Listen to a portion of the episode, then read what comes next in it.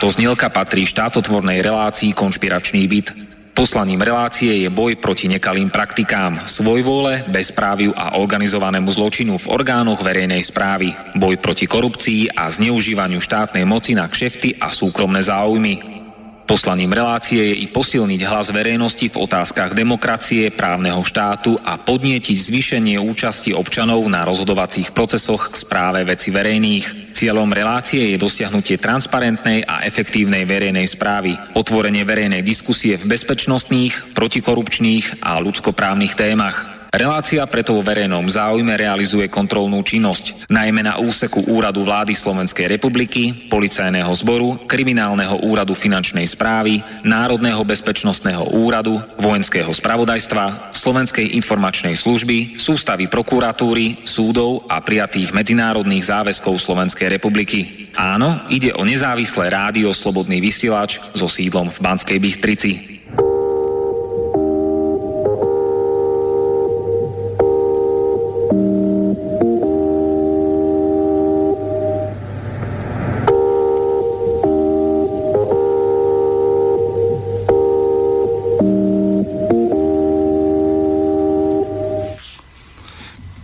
Pekný májový štvrtok. Moje meno je Martin Bavolár a srdečne vítam všetkých v konšpiračnom byte Rádia Slobodný vysielač. Opäť budeme mať otvorený rozhovor na zamlčované, zaujímavé a aktuálne témy. Dnešným hostom je Jozef Mikloško, člen kresťansko-demokratického hnutia, predseda Združenia kresťanských seniorov Slovenska, člen predsedníctva Spolku slovenských spisovateľov, bývalý poslanec, podpredseda vlády, veľvyslanec Slovenska v Taliansku a predseda Združenia katolických vydavateľov Slovenska. Pekný štvrtok vám prajem. Ja tak, takisto všetkým. Prvý raz v konšpiračnom byte. Coca-Colu mi ešte nedali. Uvidíme. Coca-Colu máme pripravenú stále pre Roberta Fica, keď konečne príjme pozvanie do relácie Konšpiračný byt. Máme 25. mája roku pána 2017 a 36. časť relácie Konšpiračný byt vysielame od 16.00 do 18.00 tradične zo štúdia Bratislava. Ľudia, posielajte svoje otázky, názory a komentáre na mailovú adresu studiozavináčslobodnyvysielač.sk Pán Mikloško, máte 78 rokov a širokú 5-generačnú rodinu s 26 členmi. Máte 4 deti, 12 vnukov, tretí právnuk je na ceste. Preto určite je nielen pre vás kľúčová otázka dneška. Aké podmienky vytvára vedenie nášho štátu k výchove a ku vzdelávaniu detí, čo ohrozuje rodiny?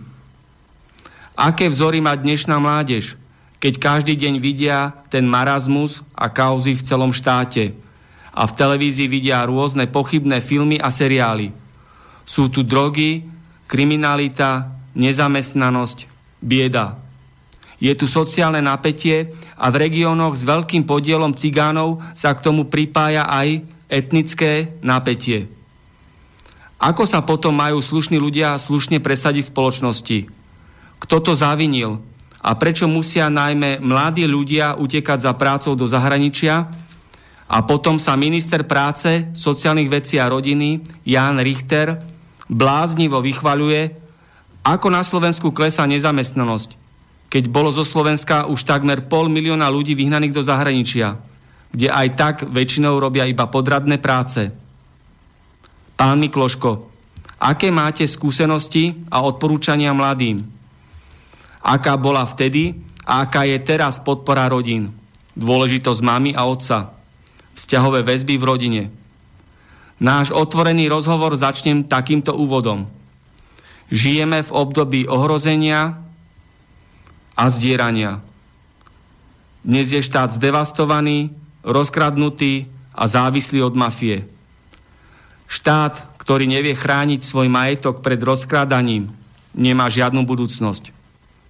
Štát, ktorý nevie vyšetriť kauzu Gorila a ďalšie kauzy, a dať do basy zlodejov a mafiánov, nemá žiadnu budúcnosť.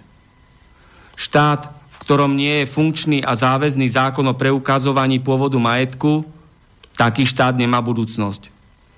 Štát, v ktorom sú porušované ľudské práva obyčajných občanov, nemá žiadnu budúcnosť. Pán Mikloško, prečo teda nie sme tak, ako to pritom určuje Ústava Slovenskej republiky, fungujúci, demokratický a právny štát? Tak, vychrli ste na mňa veľa otázok, do 10, takže nestačil som si ani poradne zapísať.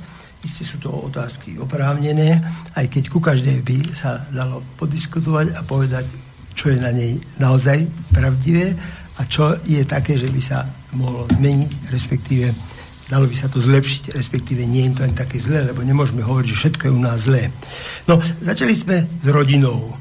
Určite rodina je základ všetkého, to je fráza, ale je to pravdou, že keď sa to dieťa nenarodí do dobrej rodiny, funkčnej, keď nemá otca a mamu, keď dokonca ešte v tele matky, keď tam žije 9 mesiacov, neprežíva pohodu, ale prežíva vonkajší pohon z vady, alkoholizmus, nebodaj drogy, a, a, a tak ďalej, a tak ďalej, tak samozrejme má veľmi zlý štart pre celý život a niektorí dneska došli k takému názoru, že v treťom roku dieťa, keď sa narodí, sa jeho betón sa betónom zabetónuje jeho mozog. Čiže to všetko, čo, čo tam tie vzťahové väzby medzi neurónmi a medzi rôznymi častiami mozgu tvorili sa už iba ťažko budú meniť.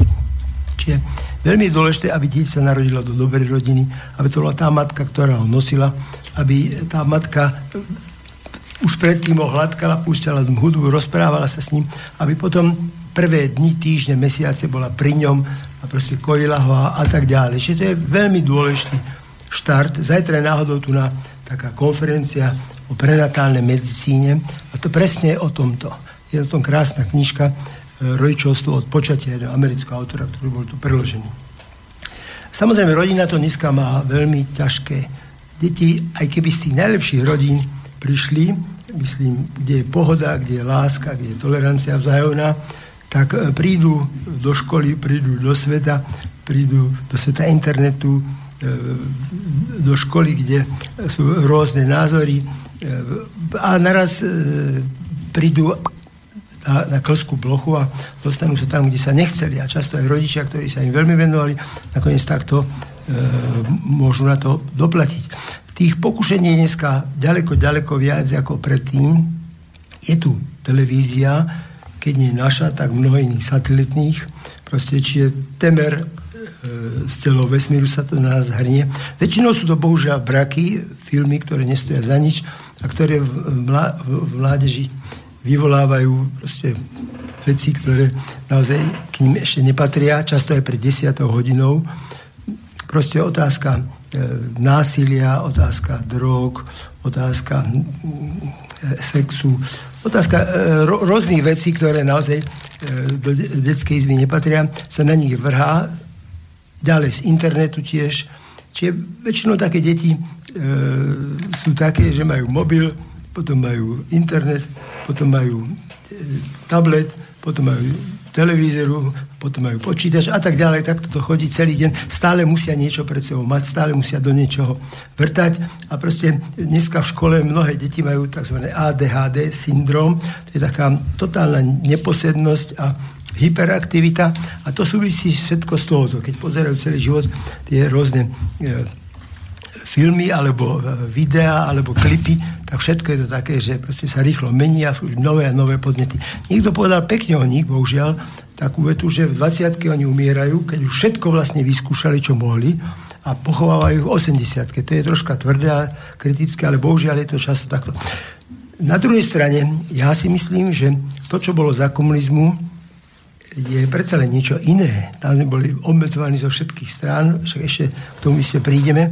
A teraz tie šance sú podstatne, podstatne in, lepšie. Na druhej strane, to dieťa sa musí samo snažiť, musí sa vzdelávať, musí dobre vedieť, musí vedieť reči, musí vedieť o všeličo o musí vedieť o histórii, o hudbe, o literatúru a tak ďalej. Byť vzdelaný, všestranne vzdelaný človek a ten talent, ktorý mu pán Boh dal, by mal rozvíjať aj pomocou rodičov neskôr sám. A to je dlhá, dlhá cesta, beh na dlhé trate. A keď to dieťa nedokáže, keď sa spokojí s tým málem, tak ostane trojkár, stredná, by som povedal, trieda, ktorá e, nikdy nedosiahne nejaké špičky a ja tak hovorím, že v Európskej únie máme takýchto veľmi veľa a stále sem e, takýto aj prichádzajú a budeme za chvíľu môcť s nimi dlaždiť autobány, to je tak, by som povedal, e, povedané skôr veselo, ale že musíme byť dobrí, musíme to, čo nám Boh dal, rozvinúť a stať sa v niečom špičku, špičky. Isté, že celá spoločnosť bude proti tomu v tom smysle, že vás bude zahrňovať všelijakými vecami, ktoré proste sú tu na, ktoré už priniesla demokracia, priniesla sloboda, ale sloboda bez hraníc sa zaplňa e, väznice, to vidím v Amerike, kde proste keď to naraz otvorili, tak majú najviac väzňov, čo sa týka na počty obyvateľov. Samozrejme, podpora rodín zaostáva. E, keď dneska dáme viac žene, ktorá ide pracovať, ako žene, ktorá je s deťmi, je to absurdné. Dneska deti, matka, ktorá je s deťmi doma, ktorá im pomáha, všetko robí, vychováva, dobre sa o nich stará, má o mnoho menšie šance aj svojej tzv. kariére, ale aj čo sa týka budúcnosti, čo sa týka penzie, ako žena, ktorá ide hneď robí a deti dá do jasiel, do školky, alebo ich vôbec nemá. No. To je trend na západe. Dneska na západe naozaj veľmi veľa rodín, rodín párov povie, nechcem mať deti, veľmi veľa sa ani nezosúbášu, chce, žijú, žijú takto viac menej na divoko. 30% povie, chcem mať jedno dieťa a, a veľmi málo má dve deti. Už sa na nich pozerajú všelijako. Veľmi dôležitá je otázka otca. Proste otec není, že niekde na vedľajšie kolaj. Keď to dieťa má iba mamu a mama, mama, mama, čo je dôležité, má nejaký vzťah, vzťahový e, systém s niekým láskavým, ktorého má rád, ale nemá otca, tak mu bude veľa, veľa vecí vadiť. Čiže to, aby tam bol aj otec normálne, aj otec a mama, a tak sa to dieťa nejako dostávalo ďalej, ďalej do života, je veľmi dôležité. No, čo sa týka ľudských práv, ste tiež čo povedali, ste aj pravdivé, no, nepravdivé, ale myslím, že e, oprávnene, tak som povedal. Určite nemáte úmysel niečo hovoriť nepravdivé.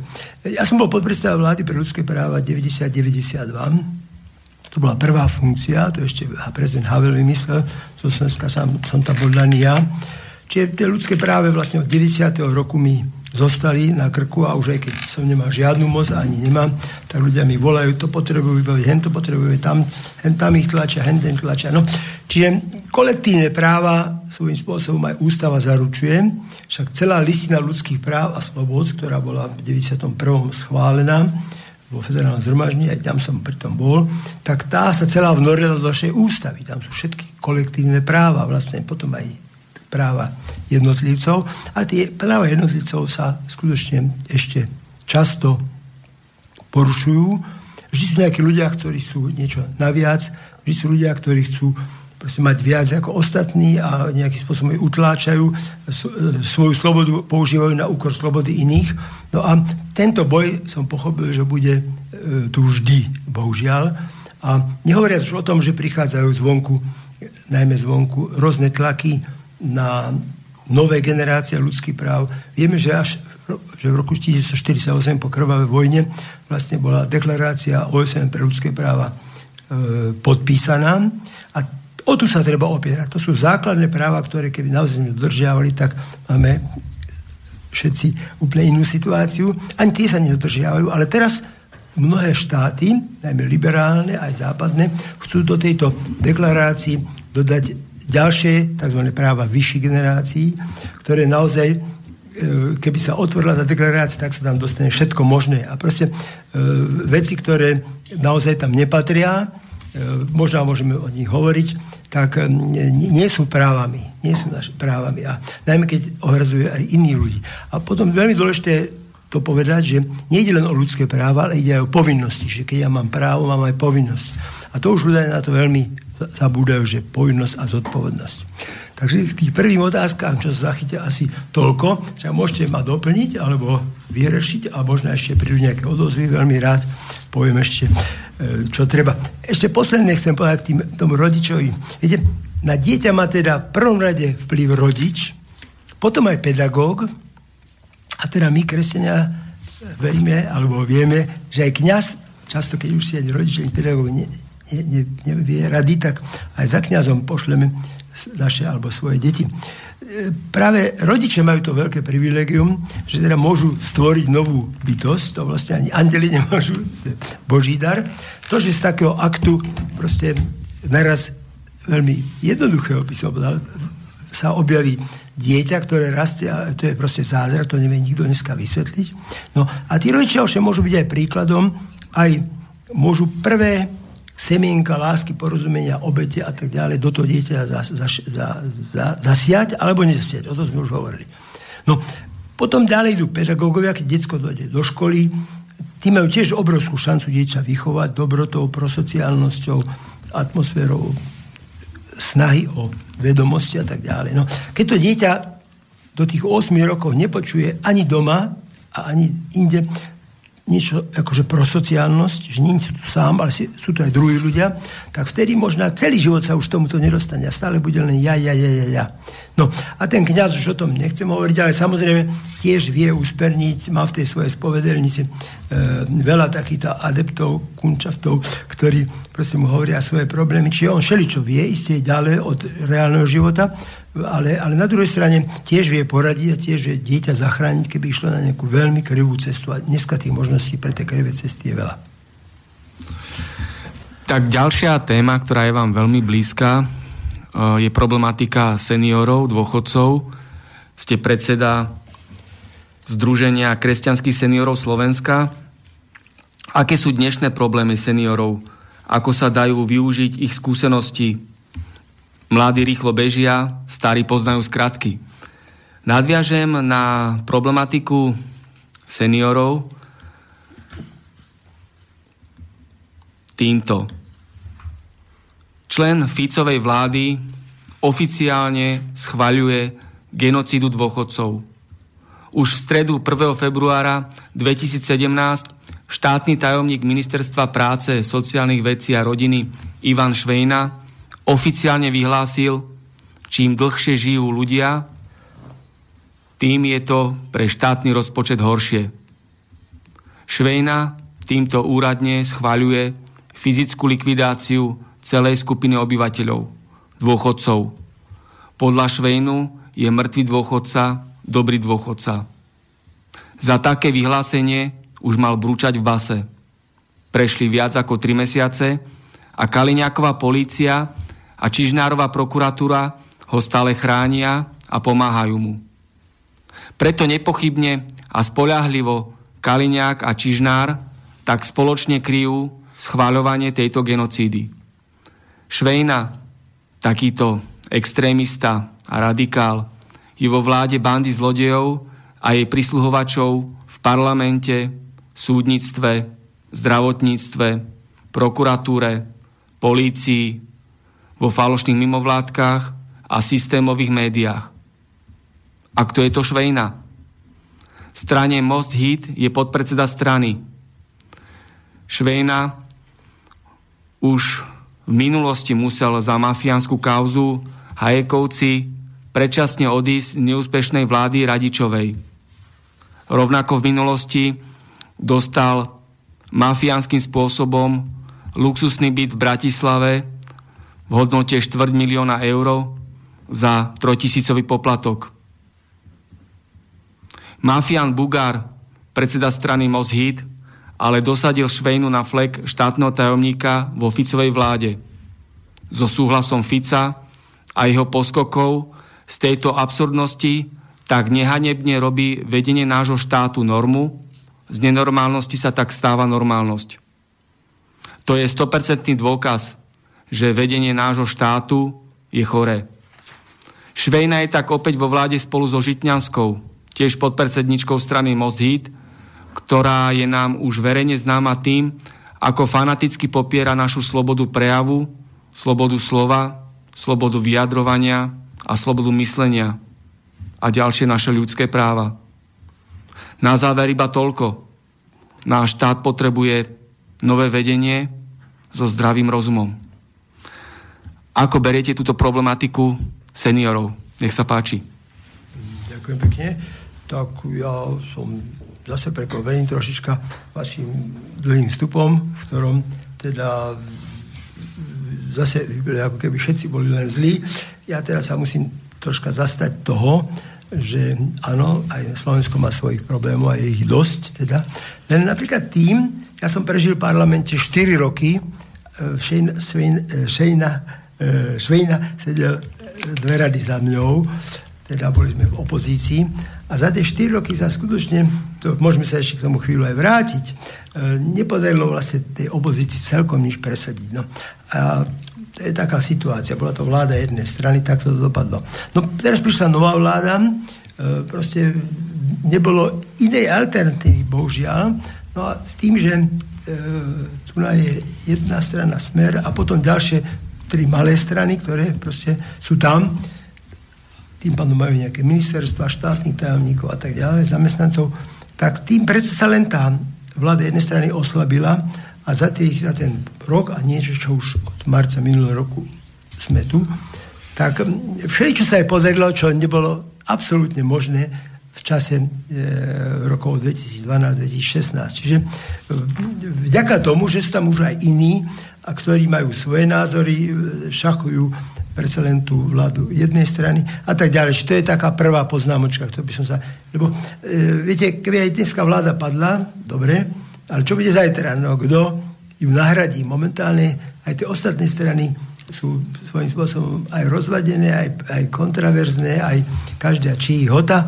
Či momentálne nie je Slovensko zrele na to, aby urobilo nejakú reálnu alternatívu na 4 roky, ktorá by vy, e, vy, vymenila túto vládu, ktorá dnes existuje. No, to len ako takú poznámočku, ktorá možno ani vo vašom, vašej otázka nebola. Švejnu poznám v tom smysle, že je to odborník na e, sociálne veci, že e, určite ten sociálny rozmer v tých štyroch rokoch bolo, bolo s neho cítiť, určite.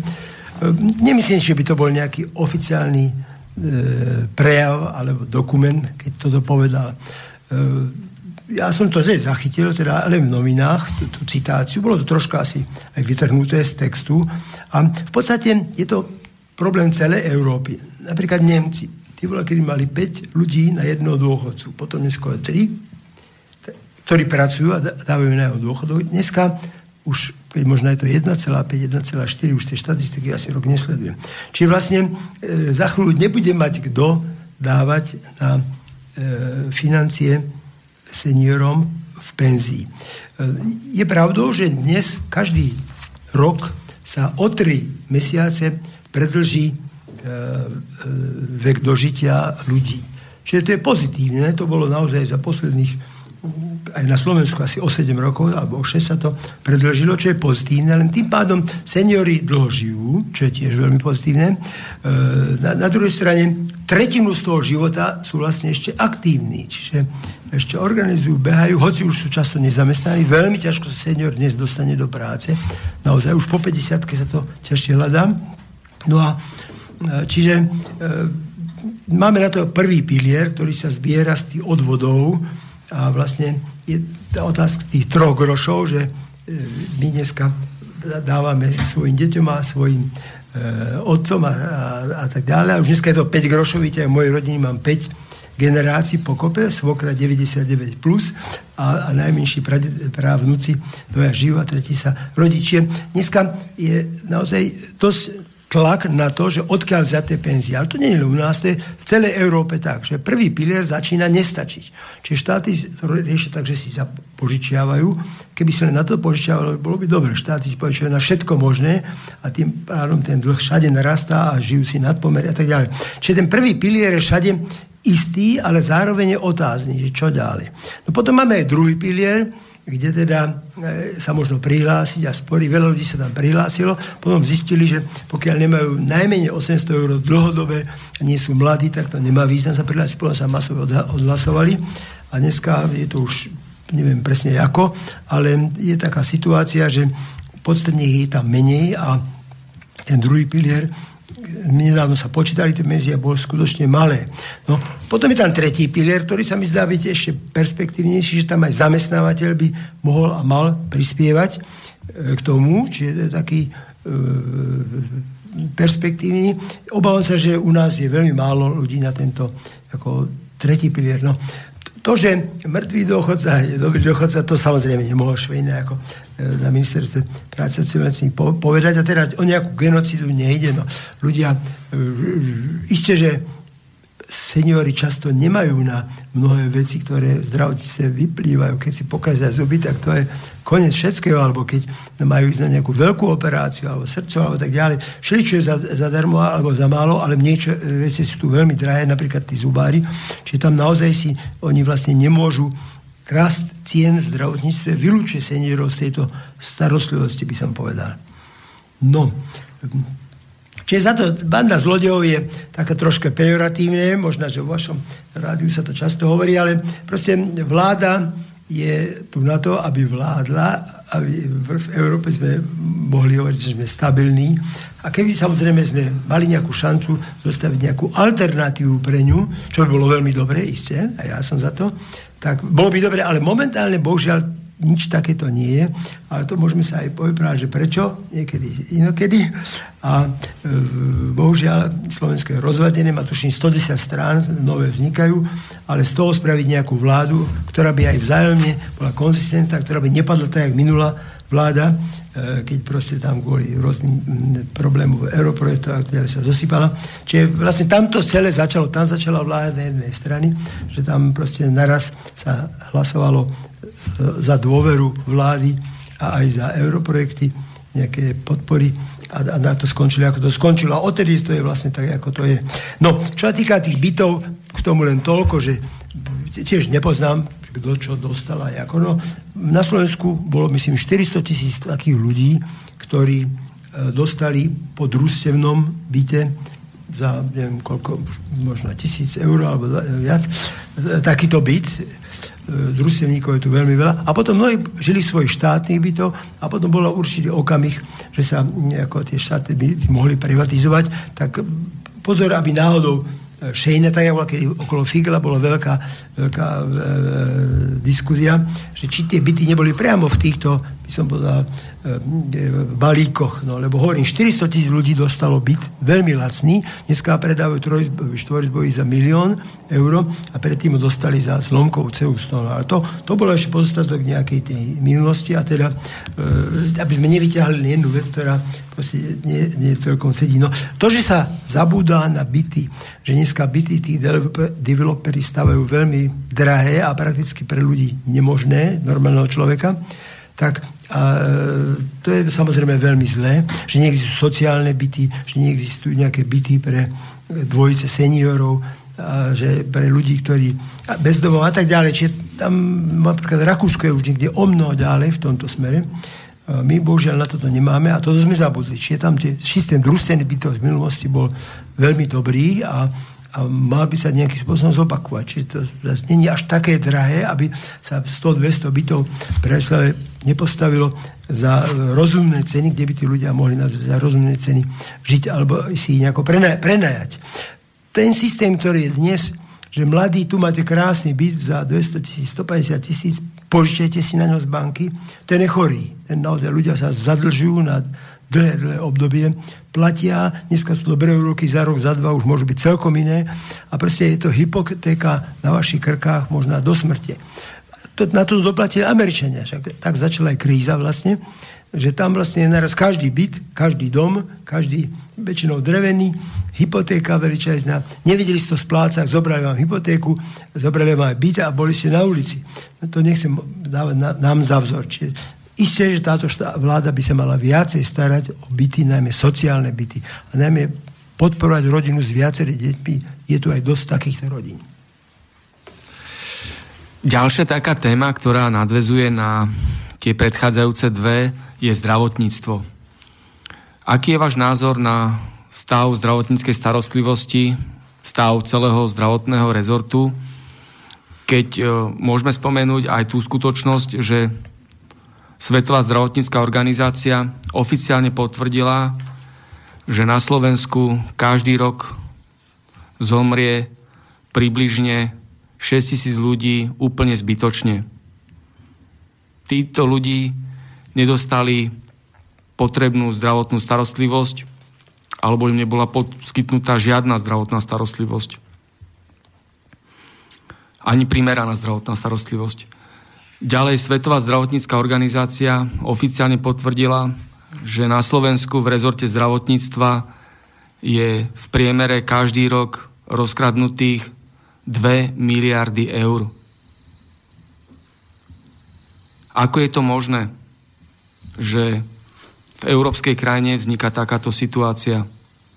Ja sa pýtam, čo robia kontrolné mechanizmy ministerstva zdravotníctva, čo robia orgány činné v trestnom konaní, prokuratúra, polícia. Sú tu mŕtvi ľudia, sú tu rozkradnuté obrovské peniaze. Nikto nič nevyšetruje, nie sú vyvodené žiadne dôsledky, žiadne konsekvencie. Môže zdravotníctvo byť v uspokojivom stave pre obyvateľov nášho štátu za takýchto okolností? Ako to vnímate? Toto je dobrá otázka, samozrejme. E, zdravotníctvo je vážna problematika, lebo skôr, neskôr e, sa tam každý dostane, najlepšie čo najneskôr, lebo keď sa raz do, doktory chytia, už vás potom nepustia a už potom beháte po doktoroch a stále zistíte, že ako to je. Tým, že tak ľudia dlhšie žijú, podstatne dlhšie, naozaj, bola kedy e, kancelár Kohl, kto mal 100 rokov, si ho zavolal na koberček, s ním debatoval, dal mu 100 mariek, slávnosť, dneska by musel 10 tisíc ľudí ročne brať a dneska naše deti naozaj budú žiť 100 rokov, čiže to už také trendy a teda čím e, dlhšie tým žijú, tým viac potrebujú zdravotníctvo a tým viac proste e, e tam vznikajú aj problémy. No ja by som tak s tým začal, že naozaj zdravotníctvo je čierna diera rozpočtu u nás, ale aj všade na svete. Proste tam, keby ste dali 100 miliard, tak sa minú za ten rok. Proste nakupujú sa prístroje, nové lieky, nové metódy a tak ďalej a tak ďalej. No, čiže v tom, tomto smere je to čierna diera rozpočtu. Raz mi povedal taký nemecký lekár mladý, že e, on keď si chce urobiť svoju privátnu ambulanciu v Nemecku, tak samozrejme si musel zobrať veľa pôžičiek na techniku a ak ich chcel potom splácať, tak e, potom pacientov musel posielať kade tade, tí zase posielali jemu a tak ďalej, peniaze sa točili, poistenia platila. Čiže tak si mohol iba všetko posplácať. Čiže naozaj, keby sme dali 10 krát viac do zdravotníctva, všetko by sa e, minulo. E, sú tu stále nové a drahšie metódy vyšetrovania, nové a drahšie prístroje. A samozrejme veľkým biznisom sú lieky. E, farmafirmy dávajú milióny na reklamu. Ja sa už nepamätám, asi pred dvoma rokmi to bolo, to bolo okolo 50 miliónov eur len na reklamu. A samozrejme zdravotníce zabúda, že zdravotníctvo a aj učiteľstvo sú určitým poslaním. Čiže e, obávam sa, že tam človek nikto nezbohatne, ale zase je blízko pomoci ľuďom. Ľudia, e, mali by to byť iní ľudia, niektorí chcú zbohatnúť, ale chcú pomáhať ľudia. A samozrejme, aj to zbohatnutie, dobré ocenenie nie, niekoho v zdravotníctve je nutné. Keď niekto niekomu transplantuje srdce, tak si samozrejme zaslúži dobrú odmenu. E, zarábať zase na biede druhý neférové a to vyčítam farmafirmám a najmä ľuďom, ktorí si najatraktívnejšie časti zdravotníctva sprivatizovali a tie náročné a menej finančné atraktívne odbory zostali nemocnicám, ktoré sa potom stále zadlžajú. Však to je zvláštne, že každý rok odpíšeme 100 miliónov dlho a život beží ďalej a tak to stále opakuje. E, ja, ja sa, som niekde čítal, alebo si pamätám, že sme na, tuším, na 9. mieste v Európskej únii, čo do množstva peňazí vložených do zdravotníctva na počet obyvateľov. Čiže nie sme tam chudobní, ale napriek tomu je takáto je situácia. No, čo sme ešte ne, nepovedali k tomuto.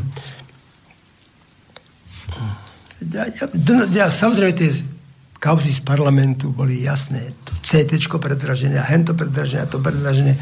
To bolo hrozné. To boli, tie verejné obstarania sú hrozné a boli hrozné.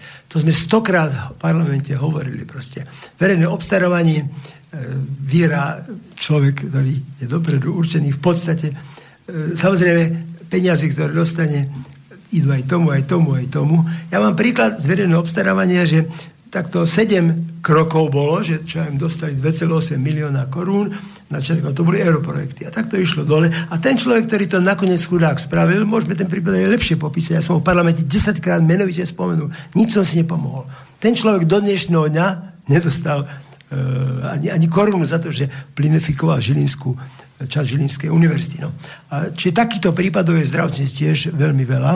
A to, že sa E, že najmä nielen verejné obstarávania zo štátneho, to je najvyššie svinstvo, lebo pretože to sú naše peniaze, ale potom aj e, verejné obstarávania europrojektov. Proste tam sa nabalia veľké peniaze, ktoré potom sa delia, delia, delia a naozaj aj prístroje, ktoré sa objednávajú, aj lieky, ktoré sa objednávajú, alebo rôzne iné veci cez europrojekty sú naozaj veľmi, by som povedal, predražené a mnoho ľudí sa na tom ako podiela, že sa tie peniaze strácajú v piesku. Europrodukty, verejné obstarávanie a zdravotníci najmä. No nechcem hovoriť, a všetci vieme, že v tomto smere e, Košice boli vzorom toho, že vlastne riadili celé zdravotníctvo a vedeli sa o týchto veciach. Do dnešného sa v tom nič nepohlo. To je veľká vážna chyba. Tu Česi išli troška ďalej, že už niektorých zavreli, ktorým takýto ľuďom e, sa prežívali na rôznych veciach. U nás sa k tomuto ešte nikto neodvážil a to je chyba, veľká chyba. Lebo potom aj tí, ktorí žijú normálne, aj v tej vláde, aj inde, proste sú naraz zlí, pretože je tam niekoľko, ktorí... Ale už z minulé vlády pár takých vy, vy, vypadlo, pamätáte sa na dopravu, na všeličo, na to je tiež veľa príkladov. A takže trocha sa to očistuje, ale pomaly. Na to nadviažuje problematika bioetické problémy spoločnosti, dopad na Slovensko a snahy o ich riešenie, eutanázia, potraty, genové manipulácie, predaj orgánov, experimenty s embriami. To je dosť vážna téma, že? Tak vy ste si na mňa riadne vyjeli, ako hovoria Češi, lebo vlastne je to tiež veľmi vážny problém, veľmi vážny problém. A e, u nás temer neriešený, alebo málo riešený, nemáme vôbec legislatívu na toto všetko. No. E, to, že e, deti sa stále rodí menej, aj u nás, Slovensko je jedno z posledných miest Európy, čo týka rodenia, čiže vlastne vymierame, to treba jasne povedať, no a že e, vlastne v celej Európe je to tak, niekde možno ešte aj horšie, tam sa spolejú na imigráciu a ju otvárajú. V Európe sa za 15 rokov posledných stratilo asi 11 miliónov mladých a pribulo 16,5 milióna starších ako 65. Ročne sa v porovnaní s rokom 1980 narodí v Európe o 774 tisíc menej a to, tento trend samozrejme pokračuje. Každých 25 sekúnd v Európe sa vykoná potrat, od roku 1999 sa nedarodilo 28 miliónov detí, to ako 10 štátov Európskej únie, včítane Slovenska, zmizlo z mapy. To je tiež veľmi negatívny trend. E, počet manželstiev v Európskej únii sa od roku 80 znižil asi o 800 tisíc, na Slovensku o 35 Rozvodov je v Európe asi o 400 tisíc viac. Každé druhé manželstvo sa rozpadá. V Bratislave je to tak, myslím, na Slovensku je asi 43%, ale to je tiež hrozné, lebo e, keď sa v Európe za 10 rokov rozvedie vyše 10 miliónov manželstiev, doplatilo na to, to je teraz zo štatistiky, 17 miliónov detí, ktoré boli nejakým spôsobom pridelené jednému alebo druhému väčšinou matke. No, e, tiež vyše tretina detí, 2 milióny ročne sa rodí mimo manželstva. To dieťa je tu, sa tešíme, že tu je. Na druhej strane príde obyčajne iba jednému, alebo často jednému a tým pádom tá výchova je dosť ťažko zariadiť. No, čo týka, týka tej bioetiky, tak samozrejme tam sa najviac hovorí o potratoch. Na druhej strane, chvála Bohu, na Slovensku tento počet potratov ročne klesá. V 2015 bolo asi tuším 7500 2016 som si nedávno prečítal, asi o 450 to kleslo. Čiže klesá to. To je fajn. Za na druhej strane stúpa počet tzv. piluliek day after, deň potom. Čiže ľudia si kúpia a zoberú takéto pirulky a vlastne je to svojím spôsobom tiež potrat, pretože to dieťa je už tam. Ale mm, to len konštatujem, že to bohužiaľ takto je. No, e, predstavte si to, že vo svete by denne padlo 235 lietadiel, každé so 466 deťmi na palube. To je momentálna situácia vo svete. Keď padne jedno, tak sme všetci zdesení, ale keby ich padlo 235 jumbojetov so 466 deťmi, to je dneska v súčasnosti stav potratov. Vo svete ich okolo 40 miliónov, čiže to je veľmi veľa. Samozrejme, biotické problémy, tak nie len potraty, ale mm, eutanázia, viete, že viacerých štátov sveta Európe, Holandsko, Belgicko, ale už aj v Amerike, Oregon štát napríklad, majú eutanáziu proste. To je nebezpečné veľmi, pretože Boh dal život, tak Boh môže vziať. Samozrejme, ten koniec života není ľahký, je veľmi ťažký, často tvrdý, ale proste dojednať sa rodina, alebo aj ten človek, že dajte mi inekciu, alebo sám si ju dal, len ju na refište, by sa povedala také samoeutanázia, tak je nefér, je to aj proti Božím prikázaniam, ale môže to aj mnohokrát zneužiť. Babka má krásny domček, a nie a neumreť, tak čo, tak proste sa dohodneme, že to spravíme takto a babku, babku odpracujeme a dokonca sú aj také veci, som čítal, že mladí idú, alebo tá stredná generácia ide na dovolenku a sa vráti a už je vymalované nové a už babka už, ne, už není. No, ale samozrejme tých biotických problémov je o mnoho, o mnoho viac. Keď si pozrieme Jana Pavla II. encykliku Evangelium Vitae, tak tam sú vlastne pomenované. To je encyklika ešte keď bol niekedy z 80 rokov, ešte keď bol pri veľkej sile.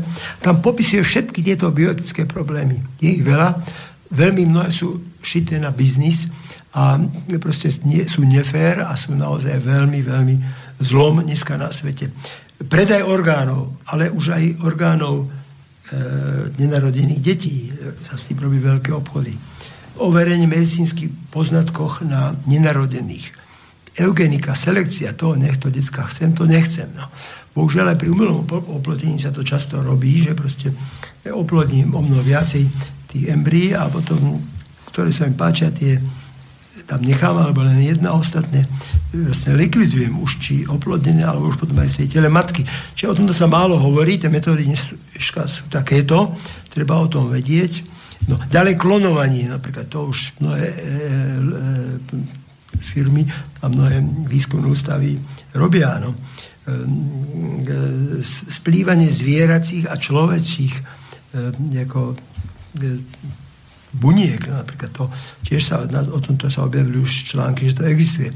Využívanie tiel nenarodených na biznis, to napríklad to sa ukázali veľké, nechcem hovoriť štáty, aby som niekomu nekrodil, ale pamätám sa na to veľké biznisy s, s, s nenarodnými, s potratenými deťmi. No, Isté vieme, že e, potrebné dieťa si môžeme od lekára vypýtať jeho telo a dôstojne pochovať. To sa teraz už dosť robí. Na Slovensku máme aj na to zákon. Len zase je, nie to dotiahnuté v tom, že aj toto musí ísť cez e, nejakú pohrebnú službu, a ktorá si za to, za to maličké v nejakej e, myštičke alebo úrne pýtajú potom nekresťanské peniaze, ale nechcem, ale viem viacero konkrétnych prípadov na toto. Ja chcem povedať, že aj tie potraty nikdy neodsudzujeme človeka, ktorý to urobil, a, ale odsudzujeme to zlo, ktoré sa tým urobilo. Vieme, že aj podľa určite katolíckej cirkvi všetci, ktorí toto urobia, ale ktorí ich nabádajú, ktorí im pomáhajú pri tom, či sestry, či e, lekári sú v podstate automaticky exkomunikovaní z cirkvi. To je tvrdá, tvrdý trest. Na druhej strane sa nie nevratný, samozrejme, ale, ale, ale je to takto. No. Čiže potraty sú mnohoparametrickým problémom, či aj keby sa hneď zakázali, tak by sa nič nezmenilo, pokiaľ sa srdcia ľudí nezmenia. A teda e, musíme sa e, od malička vychovať deti a ľudí mladých úcte e, k životu. Samozrejme, sexuálna výchova primeraná veku, už či doma, v škole je tiež nutná. Musíme mať sociálne byty, musíme mať asi azylové domy pre mamičky, teda osamelé.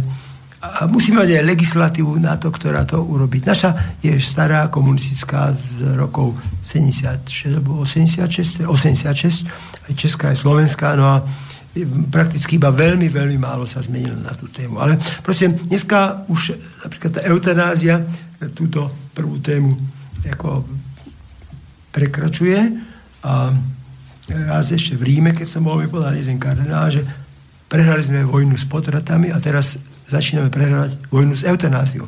Ale proste to je ďalšia veľká téma, e, ktorú treba ovšem u nás vidieť, keď sa hovorím, keď sa chválime, že sme kresťanský národ a kresťanská krajina, ktorá má 70% len katolíkov plus ďalšie vierovýzvania, tak proste e, nemôžeme dopustiť, aby, aby e, sme išli touto cestou, ktorou idú mnohé štáty sveta.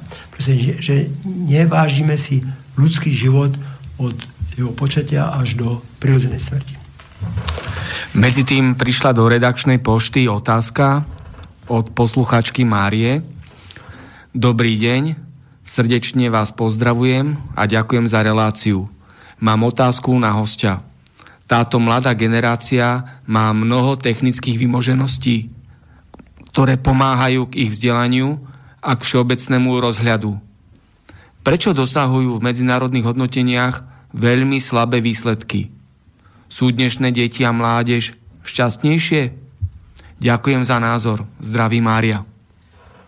Tak a ja zdravím Máriu, je to pekná otázka, naozaj pravdivá a je veľmi dôležitá, lebo tak ako si vychováme dnešnú generáciu, tak e, budeme o 10, 20, 50 rokov samozrejme žiť.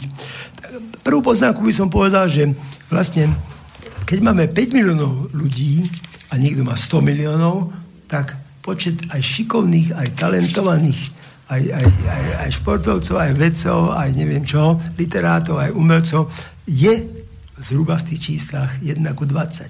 Čiže Slovensko je zaujímavé, hlavné jeho bohatstvo je v ľuďoch, to by sme si mali dennodenne uvedomovať, ale, ale tým, že nás je málo, tak nemôžeme si nárokovať v ničom nejaké veľké úspechy. Na druhej strane vidíme, že cyklistika, lyžovanie a všeliko ďalšie malé, športy, menšie športy, nielen nie fotbal, hokej, tým sa teraz moc nedarí, že sú ľudia, ktorí naozaj sa vypracujú na špičku a proste je to na nich. Je to, dnešná mládež nevie robiť násilie na sebe, nevie tvrdo pracovať dlho nevie športovať tak, aby, nie, nemusí byť špičko, ale aby vydržala s nervami. No, keby ja som nešportoval, tak dávno umrem na tých všetkých možných postoch a infarkt dostanem, havarium a tak ďalej, ale to teraz nechce byť samochvála, ale to, že je určitá disciplína, určité seba zaprenie a tvrdá makačka celý život a vzdelávanie stále celoživotné, vzdelávanie celoživotné, až do seniorského veku aj potom. Môj detko, keď rok pred smrťou mal 85, sa učil polský. A detko, na čo to robíš? Počuj sa polsky, to už bol aj šiestý jeho jazyk. A o rok umrela, pochovali sme ho vnitre. No, um, máme slabé výsledky, áno, to je pravda. Viete, ale to súvisí troška iste aj so školstvom, v prvom rade, pretože fakt, že tým, že školstvo bolo podceňované, tým, že učitelia majú malé platy tým, že kto je učiteľ, nikdy nebude bohatý a že musí mať vzťah tým deťom a mať ich rád. Moje, moje, celá moja rodina do 5 generácií dozadu boli učitelia. Keď prídete do Senici, tam je veľký, e, veľká socha v farskom kostole svätého Jozefa s Ježišom a hneď vzadu je napísané, že venuje rodina Zeligerová a Zubeková z roku 1935. A to už je 50. výročie, čo oni učiteľovali. A to bola moja papka. A odtedy každá generácia, rodičia moja, aj deti terajšie, majú za 750 eur, sú učiteľia. No a ja som tiež učil D roky, ale už asi nebudem, lebo už som starý, už ma nikto nechcel. No, čiže, čiže deti nie sú zvykli na tú systematickú prácu, vzdelávacu, všetko rýchlo. Chceme mať rýchlo všetko. Tak, jak je to v televízii, jak je to v tých klipoch, jak je to v rôznych filmoch. Proste rýchly úspech, to sa cení. Úsmev, minisukne, e, vypasované neviem čo všetko a tak ďalej, mladosť. A tak. Čiže to, toto je choré. To proste, takto sa výsledky nedosiahujú také, ktoré majú za vážnu e, význam nielen dneska, zajtra, ale o rok, o dva, o desať, o sto. No, čiže v tomto smere naozaj tie deti nevychováme. Zo školstva odišlo veľa šikovných ľudí, učiteľov, aj kvôli platom, aj už neviem kvôli čomu všetkému, to by mali skôr oni povedať, však nedávno tie štrajky a tie veci, ktoré tu prebeli Slovenskom, boli oprávnené skutočne, tí učiteľia. Ich treba podstatne viac hodnotiť, ale na teraz spoločnosť nemá. Ale zaujímavé, že napríklad tá vláda potom miliardu našla na rôzne veci, ktoré slubovala, ale tých 64 miliónov zvýšenie tých platov nenašla. To bolo už ešte spred dvoma rokmi, keď tieto veci bežali. Ale to už za nami, chvala. Ale možno ešte nie, ale teda momentálne to stichlo. No. Či deti sa musia naučiť tvrdo pracovať. Od malička chcem, musíme niečo od nich chcieť. Nesmieme im všetko dávať a nesmieme vychovať na to, že všetko musím mať. Proste, ja som začal na akadémii, to je tiež možná samochvála v 61. s platom 1230 korún. Moja žena bola 10 rokov doma s deťmi, možno, ak som mohol mať 1800 možno, Tedy čak to boli väčšie peniaze, ako dneska sú snad. E, no ale e, a potom, keď som odchádzal po 27 rokov, také by som mal tvrdé vedecké práce na Ústave technickej kybernetiky SA, som mal 3300 korún. A proste, tu najprv som rádio, potom televízor dole, potom chladničku, práčku a už neviem čo všetko, pomaličky, pomaličky, auto sme kúpili si veľmi, veľmi neskoro, bol to Warburg a tak ďalej, že nemôžem všetko skúsiť. To som už tu spomínal, že keď všetko skúsim a všetko mám už 20 30 čo samozrejme, tak potom už nemám za čím snažiť a potom umrem v tomto veku v podstate a už som len konzumista a žiadna tvorivosť pre mňa neexistuje a iba konzumujem a, a pochovujem a potom možno 80 Ale to je tvrdo povedané, ale toto nie je môj citát, ale je to bohužiaľ pravda. Čiže, e, ale ja tú mládež verím. Ja chodím medzi mladých, teraz bol clip time v, v Svetom Jure, z 500 mladých, veľmi zlatí mladí ľudia, ktorým o niečo ide. Teda, troška to súvisí aj s vierou, s tým, že viem, prečo žijem a, a viem, že toto tu nekončí našou smrťou a tak ďalej. Čiže skôr z týchto ľudí, ale isté aj neveriaci môžu byť veľmi kvalitní ľudia, len to závisí od toho, jak sa tá rodina, otec, mater im venuje a čo im odovzdá. Keď tá rodina je rozvadená, keď proste to detsko to tam vidí, jak to tam je, tak proste toto sa na ňo nalepí. Čiže nemôžeme tí rodičia dať niečo, čo nemajú v sebe tomu dieťaťu. Bohužiaľ. No. Tak neviem, či som trocha dlho som oprával, rozprával, radšej budem troška kratší k ďalším otázkam. Čas letí. No, čas nám letí. Potom si spravíme aj hudobnú prestávku. Ja sa ešte spýtam, pán Mikloško, dlhé roky ste pôsobili v diplomácii, boli ste veľvyslancom v Taliansku. Ako sa vyjadrujete, ak čo si myslíte a ako sa vyjadrite k tejto utečeneckej krízi, ktorá je v Európe a so všetkými sprievodnými znakmi, hej. Zúri tu islamský terorizmus, hej, teraz nedávno vo Veľkej Británii bol útok, bolo tam vyše 20 ľudí mŕtvych, takmer 200 ľudí zranených, stále tam a tam sú útoky. Dá sa povedať, že predpoveď počasia na najbližšie obdobie pre Európu je stále rovnaká. Väčšinou zamračené a miestami teroristi. Hej? Takže ako to vnímate? Či je to vôbec dobré, že e, sa povolila táto invázia islamských utečencov do Európy? Či nepácha Európa týmto spôsobom rituálnu samovraždu? Čo s tým? Aký máte názor? Nech sa páči. Tak toto už aj v parlamente bola téma často o tej nehovoril, bol som v zahraničnom výbore aj v Európskom výbore, čiže tam sme o tom často hovorili. No, e, samozrejme, už teraz tie následky riešie veľmi ťažko, veľmi ťažko, ale tie príčiny treba odhaliť a niečo k ním povedať. No, určite je v tom Amerika, ktorá proste začala vojnu proti Iraku, ktorá naozaj nebola nutná. Pár dní predtým ešte pápež veľmi vyzýval nerobiť to, nerobiť to. Bol, bol za ním všelikto, všelikomu to povedal. Ja som, keď začala vojna v Iraku, tak som prežil celý deň s kardinálom Ratzingerom e, niekde v Taliansku. Debatovali sme o tom veľmi, že prečo to dostalo. Nakoniec sa zistilo, že tam žiadne zbranie hromadného ničenia neboli, ani chemické zbranie a tak ďalej. A teda bolo to zbytočné a dneska je tam možno milión mŕtvych už, každý deň to eskaluje, všetci tí, ktorí to začali sa stiahli teraz a nehali ich tam a zistuje sa, že pod tým diktátorom to bolo jednoduchšie ako teraz, keď tam není nič. To isté bolo aj napríklad v Líbii, to sa dobre vie, však odtiaľ všetci títo ľudia utekajú. No. Na, na, čiže toto sú príčiny, ktoré sú hrozné a ktoré by sa nemali opakovať. V tomto smere Amerika nevie tieto veci geopolitické proste e, tak pochopiť, aby, aby poznala mentalitu tých ľudí, aby vedela, že za A musí vedieť aj B, aj C, aj D. Ona proste, jak medveď buchne po tom pláste a už potom sa nestará, ako ide ďalej. Bohužiaľ to treba povedať, ale to už aj Afganistan, kde už dávno mi Rusi hovorili, ešte v diplomácii, že tam nemôže nikto vyhrať. Tam proste my sme sa stiahli, prehrali sme vojnu, odišli sme, zdivočilo sa nám 10 tisíc alebo viac vojakov, čo tu bolo, čo proste tu žili v hroznom ohrození a dneska nevie asi doma s nimi rady. A to isté je s Amerikou a s, samozrejme to isté bolo aj s Vietnamom, ale to je už veľmi ďaleko. Tam bolo tiež 60 tisíc Američanov svojím spôsobom zbytočne mŕtvych. A koľko Vietnamcov to ani nehovorím. A zničená krajina, všetko. E, je fakt, že dneska prežívame surové prenasledovanie kresťanov, že každých 5 minút zabijú niekoho pre vieru kresťania vo svete. Že e, pápež povedal, že je to druhé najväčšie prenasledovanie histórii, e, Ner, Herodes a tak ďalej.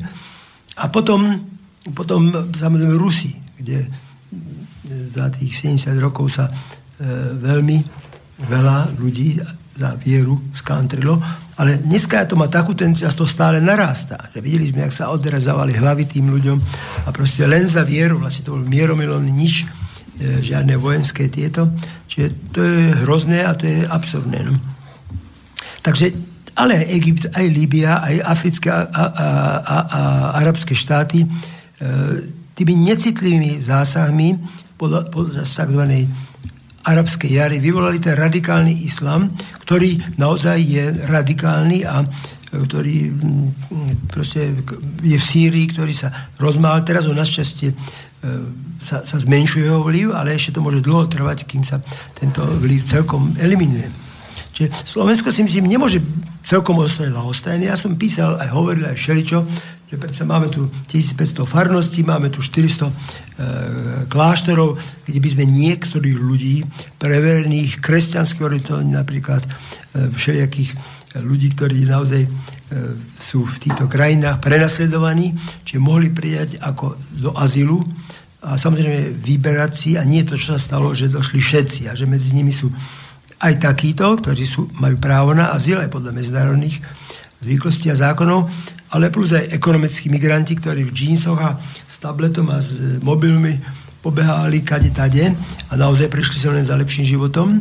No a plus tam môžu byť aj ľudia, ktorí sú naozaj problematickí, nechcem hovoriť, že teroristi, ale blízko týchto radikálnych myšlienok. Ehm, vola, kedy kresťania a moslimovia žili 100 rokov spolu v týchto krajinách bez problémov. Proste nedošlo k žiadnym stretom, ale tieto umelé zvonku zásahy proste to rozhostilovali a dneska je taká situácia, ako je, no, ja ukazujem na Taliansko už mnoho rokov, že ja som tam bol 5 rokov a za ten čas už tedy Taliani 2005 prijímali desiatky tisícov emigrátov utekajúcich z Afriky, tam na ostrove Lampedusa a tak ďalej. A to je najchudobnejšia časť Talianska. Ich prijímali veľmi a tak ďalej, rozpilovali a ostávali v Taliansku. To je, to je zaujímavé. A vtedy Európa si to vôbec nevšímala, vôbec ich nejako nepodporila v tomto. A oni to chudáci stále robili. Ale až tedy, keď sa začalo všetko hrnúť do Európy, si to všimli. Ale Taliani naďalej ako toto robia, ale už títo ľudia utekajú kde kade všade. No, čiže, čo by sme, jak by sme to uzavreli? E, islám je náboženstvo, treba si ho cítiť a vážiť, však vidíte, Trump išiel pred pár dňami do centra islamu v Sádskej Arábie, to je iná téma, ale potom išiel aj do Izraelu, to je zaujímavé, a potom išiel aj do, do Vatikánu, včera či predčerom tam bolo to tiež zaujímavé. A teda e, treba nájsť nejaké modus vivendi na spolužitie s tými ľuďmi, ktorí sú rozumní a nie teroristi sa nejako dohodnúť.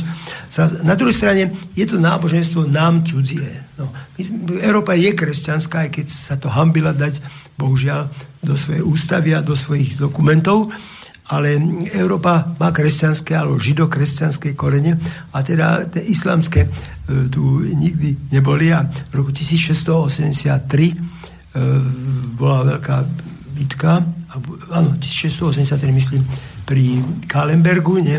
vtedy sa rozhodlo, že vlastne Turci prehrali tam, alebo Osmanská ríša a odtedy vlastne sa ten Ivliv tu na, zmenil. Je to iné náboženstvo, treba si odstiť, aj to, jak ho prezentujú, jak sa modlia a tak ďalej, ale to nám úplne cudzie. A keď sa sem oni dostanú a oni nechcú akceptovať našu ústavu, našu históriu, naše náboženstvo a sa izolujú a proste, a najmä druhá, tretia generácia v Nemecku vidno, že tá už jej vadí, že nemá tie isté práva ako domáci a začínajú potom oscilovať, že toto je chore, toto nemôže sa dopustiť. Proste, no. Tak nejdú tam, keď nechcú, to povedal pekne austrálsky premiér, to povedal aj prezident Zeman to povedal, že nikto sa vás nezval a keď teda ste tu nám, tak sa musíte prispôsobiť našim pomerom.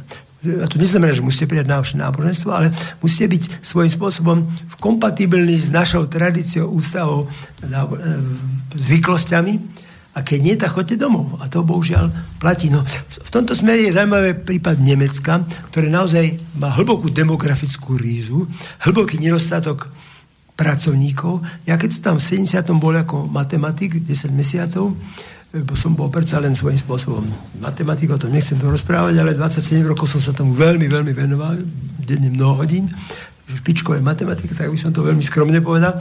Tak už vtedy tam bolo 4 milióna uteč- neutečencov, gastarbeiterov, ktorí prichádzali z moslimských krajín, ale najmä z Jugoslávy, z Bosny a Hercegoviny, ktorí sme ešte nejako nerozlišovali.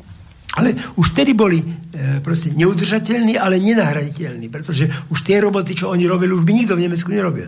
A to pokračuje ďalej. Či oni tých ľudí potrebujú. Sa na druhej strane, keď si, teraz som videl videa z Paríža, keď pozrite hlavné bulváry, čo tam dneska je, a to je aj v Londýne teraz, čiže to sa vymklo z rúk a Európska únia v tomto smere naozaj nevie, čo má robiť a nerobí temer nič, tak by som to veľmi stručne povedal. Čiže my sme našťastie mimo toho ťahu, my kritizujeme Orbána, ale e, ja osobne ani nie, ale e, on mal 200 tisíc utečencov. Nám, keď došlo 200, boli sme z toho vystrašení a boli to obrovské nízky, on mal 200 tisíc a je predsa stále na tej trase. No. Dobre, takže e, je to naozaj rituálna samoževražda, keby sme dovolili tento trend, ktorý tu na Európe je a každý je vítaný, ale musí akceptovať to, čo tu je. A proste, ak neakceptuje, tak nech tam, kde sa narodil a myslím, že to je aj múdre, že, že podporovať tie štáty, kde sú tie utečenecké zdroje a napríklad bolo pozitívne, a to nechcem hovoriť, že to bol môj návrh, ale som vtedy aj na premiéra, aj na Šelikov zahraničnom výbore tlačil, že chodte tam, lietadlom, špeciálom a tam si vyberte tých ľudí, ktorých si prečekujete a zistíte, čo všetko. A aj ľudia z cirkvie vám podpíšu, že čo a jak boli také zoznamy, ktoré rôzni ľudia e, týchto koptov mali. A teda zberte si takých, ktorí mi tu nebudú problémy. Tak hovorím, Slovensko tiež za chvíľu bude potrebovať po, po, mať nedostatok pracovníkov. Proste za, hovorí sa, za 10 rokov tu je 20 tisíc neobsaditeľných ne, miest a za 20 rokov tu bude 200 tisíc. Čiže ne, nemôžeme sa celkom brániť tým zvonku, ale my máme okolí. Máme Ukrajinu, máme Srbsko, máme iné krajiny, kde sú seriózni ľudia, ale, ale proste ten, tento problém tu je. Dobre, ďakujem pekne za túto tému. Tak e, ja ešte sa spýtam o tejto utečeneckej krízy, nadviažem otázkou k problematike Severoatlantickej aliancie. NATO poslalo svoje vojska na východnú hranicu pri Ruskej federácii, kam poslal slovenských vojakov aj Fico a Kiska. Čo je v rozpore so záujmami Slovenska a Európy, pretože po zuby ozbrojené vojska NATO mali a majú strážiť a chrániť južné hranice Európy práve pred týmito islamskými utečencami, islamskou inváziou a islamským terorizmom. Čo si myslíte, je správna táto bojová koncepcia Severoatlantickej aliancie, že e, sústredí svoje síly a prostriedky na hraniciach s Ruskom, o ktorom tvrdia, že stále na nás chcú zautočiť. Pritom Európa má naozaj existenčný problém s touto inváziou islamských utečencov. Nebolo by lepšie, keby tieto vojska strážili južné hranice Európy, keď už Európa alebo väčšina európskych štátov je členom Severoatlantickej aliancie?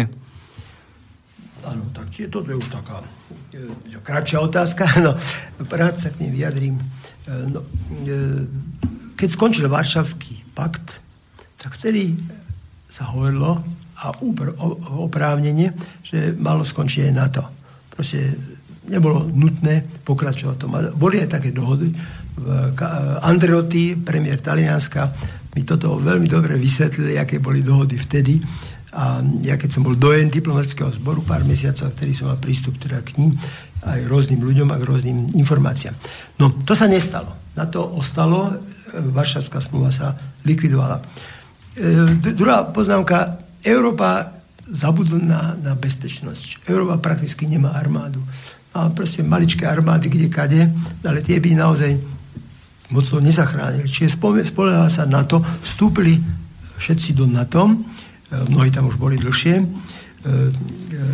e, pre Slovensko to bola aj podmienka pre Európsku úniu, čiže tých 10 krajín, keď tedy vstúpilo, pamätáte sa, v roku 2004 do Európskej únie, tak tá podmienka, že vstúpia do NATO, zaznela, vtedy bolo aj tuším 2200, 2002, bolo taký summit tu na Natácky niekde v okolí, neviem, či aj u nás, alebo v Prahe, a tedy aj pre, pre minister Kukan povedal, kedy, keď nie teraz. No.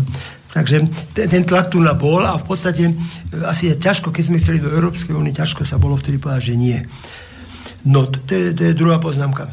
Čiže ako členovia na to máme nejaké povinnosti aj nejaké práva, Samozrejme, nechceme sa a nesmieme sa dať zaťahnuť do akcií, ktoré, ktoré s nami nesúvisia. Čiže e, Američania majú snahy robiť veci unilaterálne. To znamená aj be, bez dohody s ostatnými a aj bez e, e, napríklad OSN e, rezolúcií. V tomto smere sme už hovorili. Irak, Afganistan a čo je, všelijaké ďalšie krajiny, ktoré takto vstúpili a teda my ako naťáci do toho sa zapliesť a proste neviem, koho pošleme tam niekde bojovať do prvých línií, keď, keď by proste začalo naozaj nejaké vážne nebezpečenstvo. E, e, mne sa tiež ne, nezdá, že dnes je v lufte aj možný vojenský konflikt. Európa 72 rokov žiadny konflikt nemala, čo je veľmi pozitívne. Všetci sme to zvykli, hurá. A vlastne ja som si odslúžil na vojne 760 dní ešte. O, rok, o mesiac mi to predlžili ako kvôli kubanskej kríze 61-63. Čiže viem, čo to je vojenská služba. A nemyslím si, že by, že by to, tak bolo to hrozne dlhé a bolo to strata strašná času, ale vyvolalo to človeku určité vlastnosti, ktoré sa mu zišli aj v budúcnosti. Čiže nejaký, nejakú takú spartanskú výchovu aj veľmi tvrdú, vtedy naozaj nás spravili vojako, vojako veľmi dlho, ja som bol počtová pri delostredeckých týto a sme si svoje dneska to už tá mládež nevie a nikto, či neviem, kto by tu išiel teraz bojovať, keby niečo takéto nebude aj nastalo a dúfam, že nenastane. Čiže moc sme si zvykli na ten mier a chvála Bohu, že ho máme a v tomto smere sa mi zdá, že títo kroky, že cez nás sa e, prevážajú tanky a lietadla. Ja som interpeloval ešte ministra Glváča svojho času, že jak je možné, že Herkules lietá 300 metrov s otvoreným zadkom nad, nad Slovenskom a nikto o tom ani vtedy nevedel a rôzne iné lietadla, ktoré lietali. Samozrejme, aj to mi vadilo, keď v 98. sme na námestí 4. maja, či kde to bolo e, veľké oslavy Európy, deň víťazstva 9. a naraz nad nami lietali lietadla, ktoré bombardovali Belehrad, čo bolo absurdné vtedy, keď to sa prvý raz myslím, že stalo, že na to zautočilo na suverený štát bez nejakých týchto. A keby oni sa vyhrážali tam v súvislosti s Kosovom, ale zase nebolo to férové, bombardilo 7 mostov, im zničili a televíznu väžu a šeli, čo trafili, nielen vojenské ciele. Či to bol iný prípad ako Bosna a Hercegovina, keď Sarajevo bolo obkúčené mnoho rokov a tam došvádzalo k veľkým stratám na život. A potom do toho NATO zasiahlo a za dva dní e, to tam, e, by som povedal, likvidovali tie hniezda, ktoré strieľali do Sarajeva. A myslel som, že to sa stane aj takisto aj vtedy Bruseli, nie v Bruseli, pardon, v Juhoslávii. Juhoslávii, áno, Juhoslávii. Čiže to, k tomu sa nechcem vrácať, ale to súvislo s Kosovom a to tiež nebolo fér.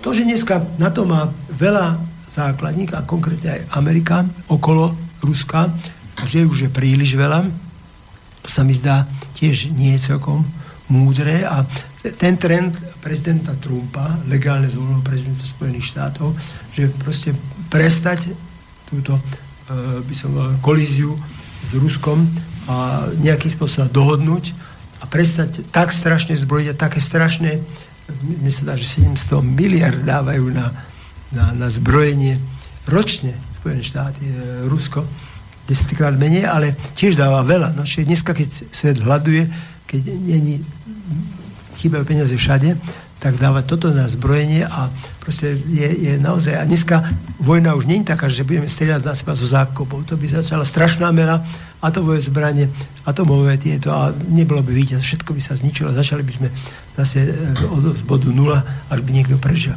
Čiže zabrániť vojne je absolútne nutné a tu je absolútne nutné, aby Spojené štáty sa s Ruskom nejakým spôsobom dohodli a proste prestalo toto také hecovanie vzájomné. Ďakujem pekne, máme približne tú prvú polovicu za sebou. Urobíme si hudobnú prestávku. Pán Mikloško si vybral pieseň o Sole Mio od Pavarottiho a Brain, Brain Edens, takže nech sa páči a potom pokračujeme ďalej.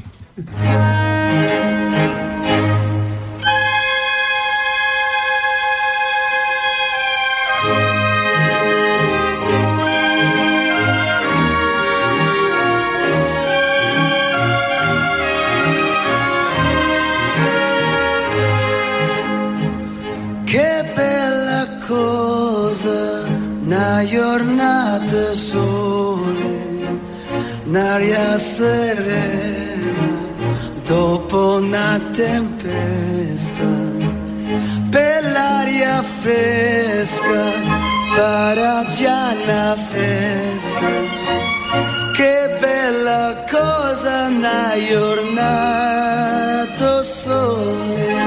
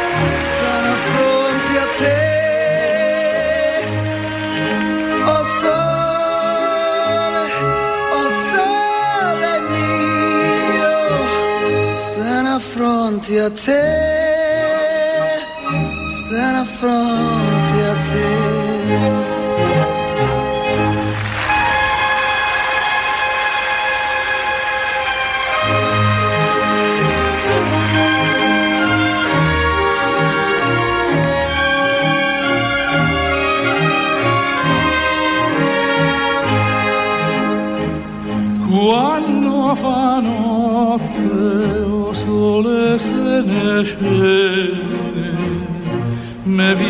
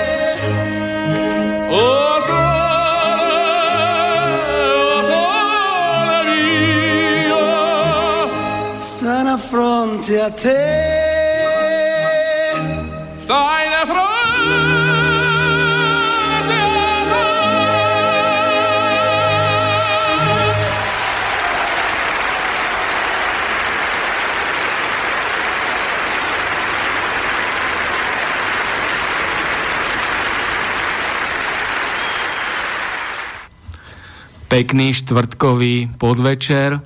Máme posledný majový štvrtok tohto roku. V konšpiračnom byte je dnešný host pán Jozef Mikloško, rozprávame sa o zaujímavých a zamlčovaných a aj aktuálnych témach. A kým sa dostaneme k, k slovenským vnútorným záležitostiam, dám ešte otázku pánovi Mikloškovi na problematiku svetového finančného poriadku, zadlžovania krajín, život nad pomery, dopady tvrdej trhovej ekonomiky bez etických princípov a na to, čo nadvezuje demografická, finančná a morálna kríza vo svete a jej prejavy u nás. Nech sa páči. Ďakujem pekne. Tak to je tiež téma na hodinu, no ale tak budem sa snažiť byť snať stručný. E, to, že dnes celý svet žije na dlh, je pravda. To znamená nadpomery. Nemáme, ale si požičiame. Čiže v podstate všetky štáty sa si požičali niekde a z toho žijú. Amerika je tak zadlžená, keď začnem Amerikou, 60 biliónov alebo triliónov, to už neviem, ale či, či je to 16 alebo 18, to je už v podstate jedno, že vlastne sa to nedá ani zaplatiť. Že to je proste dlh, ktorý by mali budúce generácie, budúce ešte nenarodené deti zaplatiť a v podstate ešte stále to stúpa. Každoročne napríklad Amerika má problém s tým, že znova odsúhlasí nejaký ďalší balík, aby sa to zase navršilo, zase. Ľudia si zvykli na tento komfort a nie sú ochotní platiť viac za benzín, za toto, za hento. Ale to je týka len Ameriky. Ale aj Brusel, taký Brusel, ktorý predsa je e, kvitnúce mesto, kde má celý európsky E, parlament a Európsku komisiu a, a vysoké ceny hotelov a prenájmu a všetkého je dneska, tuším, na 115% DPH zadlžený a sú to proste miliardy, miliardy, ktoré si požičia a bez nich by vlastne nejako nevedelo žiť. No, čiže to, to, my, my sme teda na 50, asi 4,5-5% HDP zadlžený Teraz sa médiá objavilo, že by mali byť troška viac, keď chceme toto alebo hento, ale nemali by sme byť. Radšej sa uskromníme a nezadlžujeme skôr, odpisujeme z tohoto.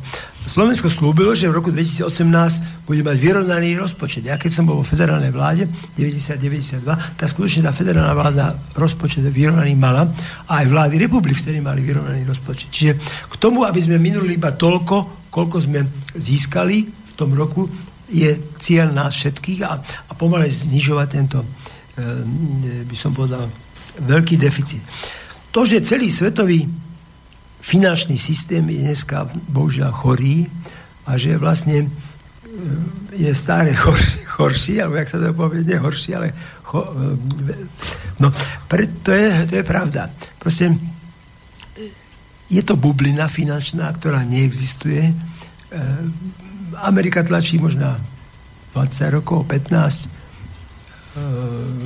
peniaze, ktoré sa volajú doláriky, sú to papieriky také farebné, ktoré nemajú ani tú cenu, na ktoré boli vytlačené, lebo sa chrlia a, a tak sa vlastne zmenšuje ten tlak na to, že nie sú peniaze.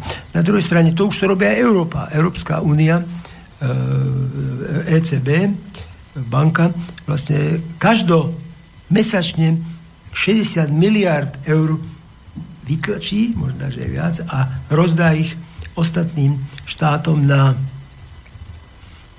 pôžičky, dokonca už dneska nie že s nulovým, ale s minusovým úrokom. Čiže naraz sú peniaze, naraz si požičáte a tak ďalej. Čiže toto je taký cyklus, ktorý by mal niekto už zastaviť. Zaujímavé, že keď na najvyšších fórach aj v zahraničných výborách, kde to, to otvoríte, teda to vám nikto neodpovie. Nikto. Pretože e, tie peniaze sú väčšinou len bublinové, vlastne je tu, beží tu 24-hodinová ekonomika, e, finančná ekonomika na počítačoch, každý špekuluje na burza a tak ďalej a toto sa už ako keby nedalo zastaviť, pretože mnohí v tom majú svoje peniaze a chcú z toho stále mať a majú z toho, ale niekedy občas niečo krachne a to je potom ako domino, celé všetko letí. No. Čiže e, to, toto je asi najvážnejší problém. Ďalej, obchody s derivátmi. Deriváty to sú také papieriky, záväzky na, na budúce úrody, na, to sa predáva jeden druhému, tretiemu, už neviete, kto je váš majiteľ. A proste nedávno som čítal, že 1500 biliónov dolárov ročne je v obchode s derivátmi. 1500 biliónov dolárov, to mám presne. S tým, že čo je viac, 25 krát viac ako HDP všetkých štátov sveta. Čiže pred desiatimi rokmi to bolo 10 krát viac, teraz to nastúpilo na 25 krát viac. Čiže celé je to vlastne e, taká finančná bublina a z toho celé štáty žijú nad... Čiže to je podľa mňa veľmi, veľmi ako zlé. No. Čiže keď sa toto nezmení, tak samozrejme to krachne. No, to už všetci rozprávali už dlhé roky, že proste aj, aj banky stále sanovať e, je, je proste nemožné. A banky, vidíte, majú veľké zisky. Keď sa niečo pokazí, tak vtedy to hodia na všetkých e, vonku. E, to sa volá ako, privatizácia ziskov a e, proste rozprestranie strát. Socializácia strát. Socializácia strát, tak, tak, no. tak, tak, to je. No. Čiže to je absurdné.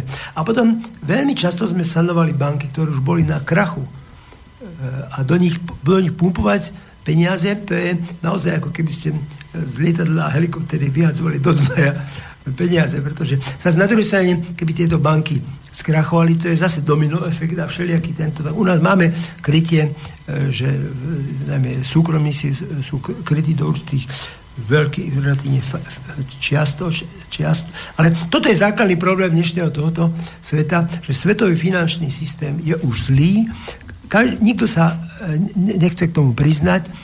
Múdri ľudia to už hovorili v 80 rokoch, ja som bol v Amerike 8 krát aj na túto tému, kde som sa, sa neraz vyprával a mnohí ľudia boli zavretí vtedy za toto, že to tam vyprávali. Je to od toho, 30-40 rokov a proste teraz to začínajú ľudia hovoriť, ale to už sa vtedy dávno hovorilo, že proste toto je proste život na dlh a že toto takto ďalej nemôže pokračovať.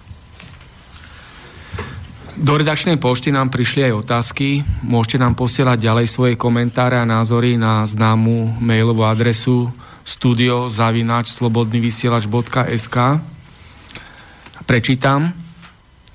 Pán Mikloško, boli ste podpredseda vlády. Ako boli vtedy dodržiavané ľudské práva obyčajných občanov? Aké bolo bezprávie, svojvoľa, mafie, organizovaný zločin, kšefty so štátnymi zákazkami a dotáciami? Kresťansko-demokratické hnutie na Slovensku už 27 rokov a okrem rozkradnutia, ožobračovania tejto krajiny nedokázala táto strana nič. Ale nejako to nejde do hlavy s tým názvom kresťansko-demokratické hnutie. Totiž ani štipka kresťanstva, ani demokracie, len veľká banda goril, čo vytunelovala Slovensko. No tak, toto je zlá otázka, pretože je naozaj zjedom a nechcem že so slinami napísaná. No. Tak treba toto povedať, že ja som bol podpredseda vlády pro ľudské práva v roku 90-92. Keď naozaj bolo načenie z toho, že padol komunizmus, že sa zrútili ako, by som povedal, obor na hlinených nohách, náhle to došlo, pamätáte sa na plné námestia, a rok, rok a pol to vydržalo s týmto nadšením. Potom všeli, sa objavil, to už nechcem hovoriť, a sa začalo to zhoršovať a v 92. nás vlastne skončili sme, e, Slovensko sa e, odštiepilo od Čech, čo bolo v podstate nutné a správne a už potom vývoj išiel nie, hoci kde niekde inde. A pamätáte sa na mečiarizmus v 92 keď vlastne vieral vysoko, v 93.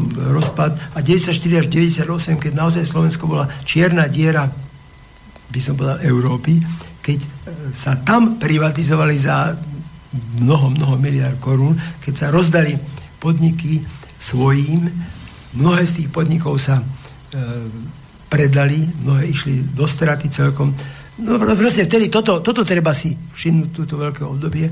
Nehovorím, že potom v 98. že tie ďalšie privatizácie tiež neboli férové. Ale ja vám rovno poviem, že ja nepoznám KDH, ktorý by mal v privatizáciách nejaké proste, zisky. Práve, svojho času zakázal KDH, aby sa zúčastňovali aj na malej, aj na veľkej privatizácii. Možno sa to um, nedozvelo vždycky, ale ja takého človeka nepoznám. Je pravda, že KDH sa sedemkrát rozštiepilo, že od nich od, až odišli tí, potom hentí, potom hentí. Už boli to KDHci, jak to potom ďalej dopadlo, to neviem.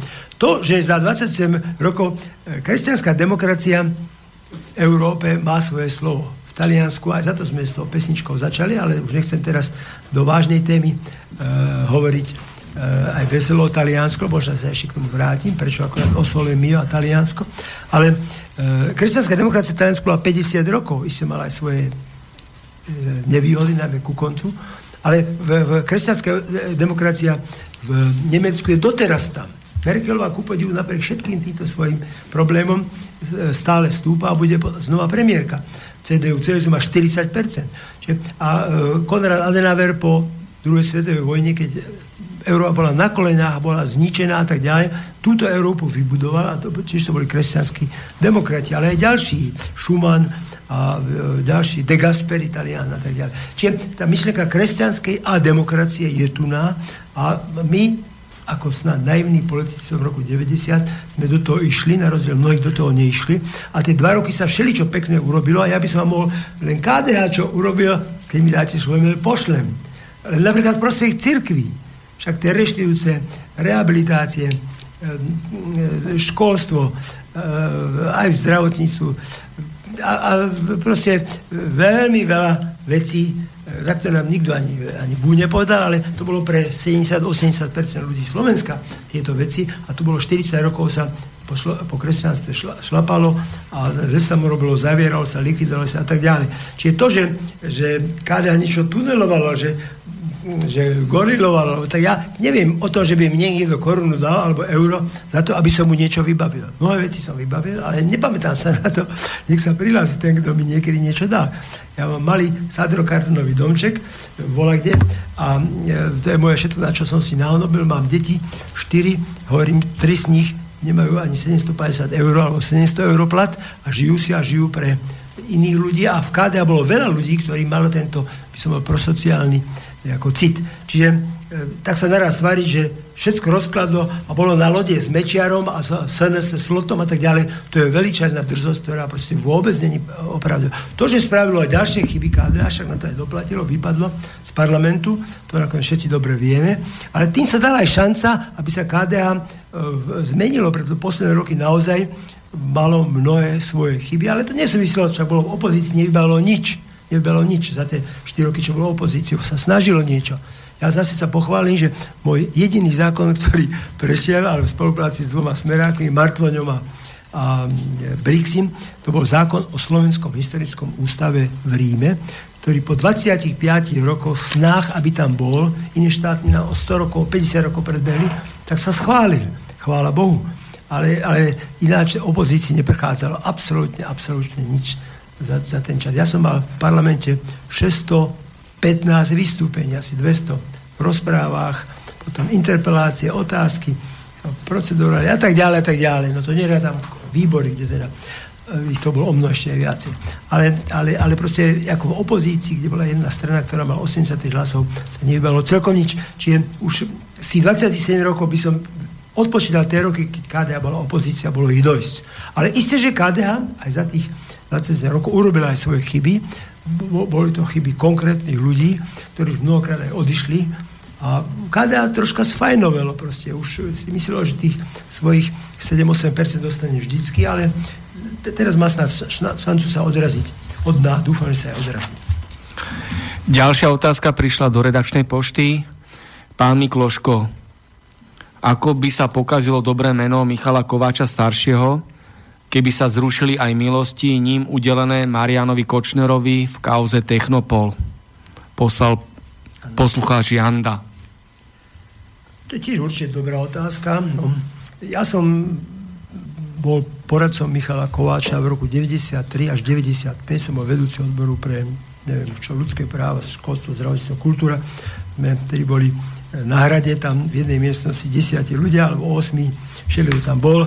Ale teraz blízka som Miša Kováča sledoval a to, že jak sa postavil proti vtedy Mečiarovi, ktorý totálne chcel zlikvidovať, totálne celú KPR-ku likvidoval a proste naozaj bolo tam veľmi také, ja mám to jednej knihe o tom asi 50 stran páni na hrade popísané. No, čiže tieto, on bol jediný, ktorý sa potom oficiálne postavil Mečerovi v parlamente Mnohí sme mu písali ten prejav, on potom ten prejav v podstate zahodil, alebo časne ho, a napísal tam mu niekto iný a vtedy jasne povedal, a odtedy začal aj Mečiarov vlastne pád a chvála Bohu, v 98. sa to nejako zmenilo, aj keď Mečer vtedy vyhral voľby. Samozrejme, tie amnestie bolo treba zrušiť, boli neférové, Mečer má vtedy mesiac, dva tieto právomoci, únos Kováča bol veľkým svinstvom mladšieho, už, že tam bola nejaká kauza Technopol a že ak sa na to dali amnestie a, a ešte sa dali, keď už to pán hovorí, ale aj, ja sa viem, že boli amnestie na toto. Aj tie by sa mali určite zrušiť. Jeden ba, v jednom balíku. Tak. Teraz už neviem, či na ústavnom súde je aj toto, ale aj Mečero amnestie aspoň ako e, právnické gesto, že proste nepotrestané zlo sa raz musí potrestať, alebo aspoň spomenúť, že bolo to zlom. To je veľmi dôležité. Čiže ja som za to, aby sa aj, aj e, čo sa týka technopolu a tých všelijakých techné metle, te, teraz sa šeričo otvorilo, ale už po toľkých rokov vlastne už človek nestačí sledovať celkom tu. Hoci som si mnohé veci prečítal, bol sme prekvapení z tých e, technopoláckých všelijakých e, záležitostí, ale to sú dve veci troška oddelené a aj všeli, a jedna aj druhá sa nám povedala toľko protichodných vecí, teraz keď sa to otvorilo v parlamente, takže vlastne normálny človek mohol byť toho e, vyvalený, povedal by som po slovensky, pretože jeden určite cigánil. Buď ten, alebo druhý, boli to rozporuplné veci. Andrej Ďurkovský, funkcionár kresťansko-demokratického hnutia, starosta, primátor v Bratislave, poslanec Národnej rady Slovenskej republiky a jeho kauzy skrytá privatizácia bratislavských vodární, štedrý prenájom pozemkov pod Národným štadiónom k motrikovej firme, predražený zimný štadión, kauza Parku kultúry a oddychu v Bratislave, mafiánske pridelovanie bytov v Bratislave politikom a prominentom napríklad Lipšicovi, Fígeľovi, Hlinovi, Žitňanskej, Švejnovi, Vajsovi, Ondrušovi a tak ďalej a tak ďalej. To je hneď už otázka, až otáznik tam nebol. Čo na to? Tak to končí, no týmito áno, áno, áno. politikmi tak, a prominentami. Mne sa zdá, že tam v tých všetkých hriechoch ste dali veci, ktoré určite s Ďurkovským už nesúvisia, nesúvisia a iste niektoré súvisia, bol vtedy primátor. No.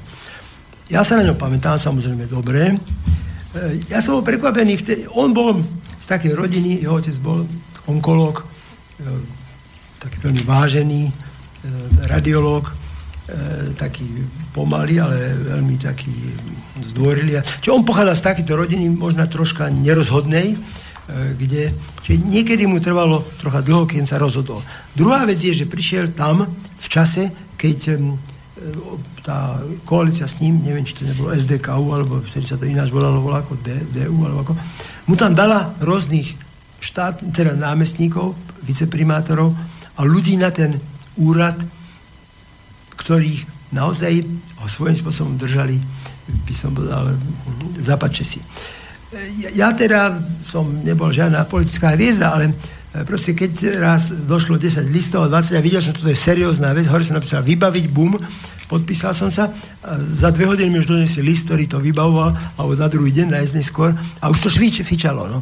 Toto u Ďurkovského som si všimol, že nebol schopný a opačne, keď mi dneska povedal, že nejakú vec už neviem nejakú, ale ja som, keď som oponoval tak vždy za bezdomovcov alebo za nejakých ľudí úplne mimo spoločnosti, sociálne veci, seniorov a tak ďalej, mi povedal, že áno a o tri dne som dostal list, že nie čo mu už podhodili jeho ľudia. Čiže vtedy som bol veľmi nespokojný s tým, že on ako primátor si nevie trestnú nastupovať. Toto je môj názor. Možno by ho boli odvolali, ale to on nevedel. A, a hovorím, ten aparát ho držal pri tom. No, už, jak bolo s vodárňami, alebo e, so zimným štadiónom. Zimný štadión, myslím, že už bolo o mnoho neskôr robené, keď boli majstrovstvá tu na nejaké veľké hokeji. Vtedy sa to robil, to už Ďurkovský dávno, dávno tam nebol, pokiaľ sa pamätám. No. On bol e, predseda politického konzília e, v KDH svojho času, bohužiaľ taký pasívny, že sme v podstate politické konzilium, to je v KDH, ľudia, ktorí boli bývalí ministri, štátni tajomníci, poslanci, federálni alebo aj, aj slovenskí. Pokiaľ sa pamätám, vtedy sa ani raz za tie dva roky, koľko rokov ako nestretlo. No, čiže on v tomto smere bol ako administratívny mežežer pomaly. Ale že by, že bol zlý človek, že by on z toho niečo naozaj mal, alebo že by podpísal veci, ktoré... Tým by to sme sa už vrátili. No proste bolo, bolo, teraz však boli nejaké zoznamy také, ale ja som už upozoril, že 400 tisíc ľudí na Slovensku dostalo byt veľmi lacno. A títo ľudia, ja som o svojho času o Figelom byte napísal aj blog na Smečku, prečítajte si o Figelov byt, Jozef Mikloško, Sme.sk. Tam si to prečítate moje stanovisko vtedy, jak to vlastne bolo. Čiže to sa raz za čas vyťahne a spomenie sa, že tí sa obohatili, tí toto, hento.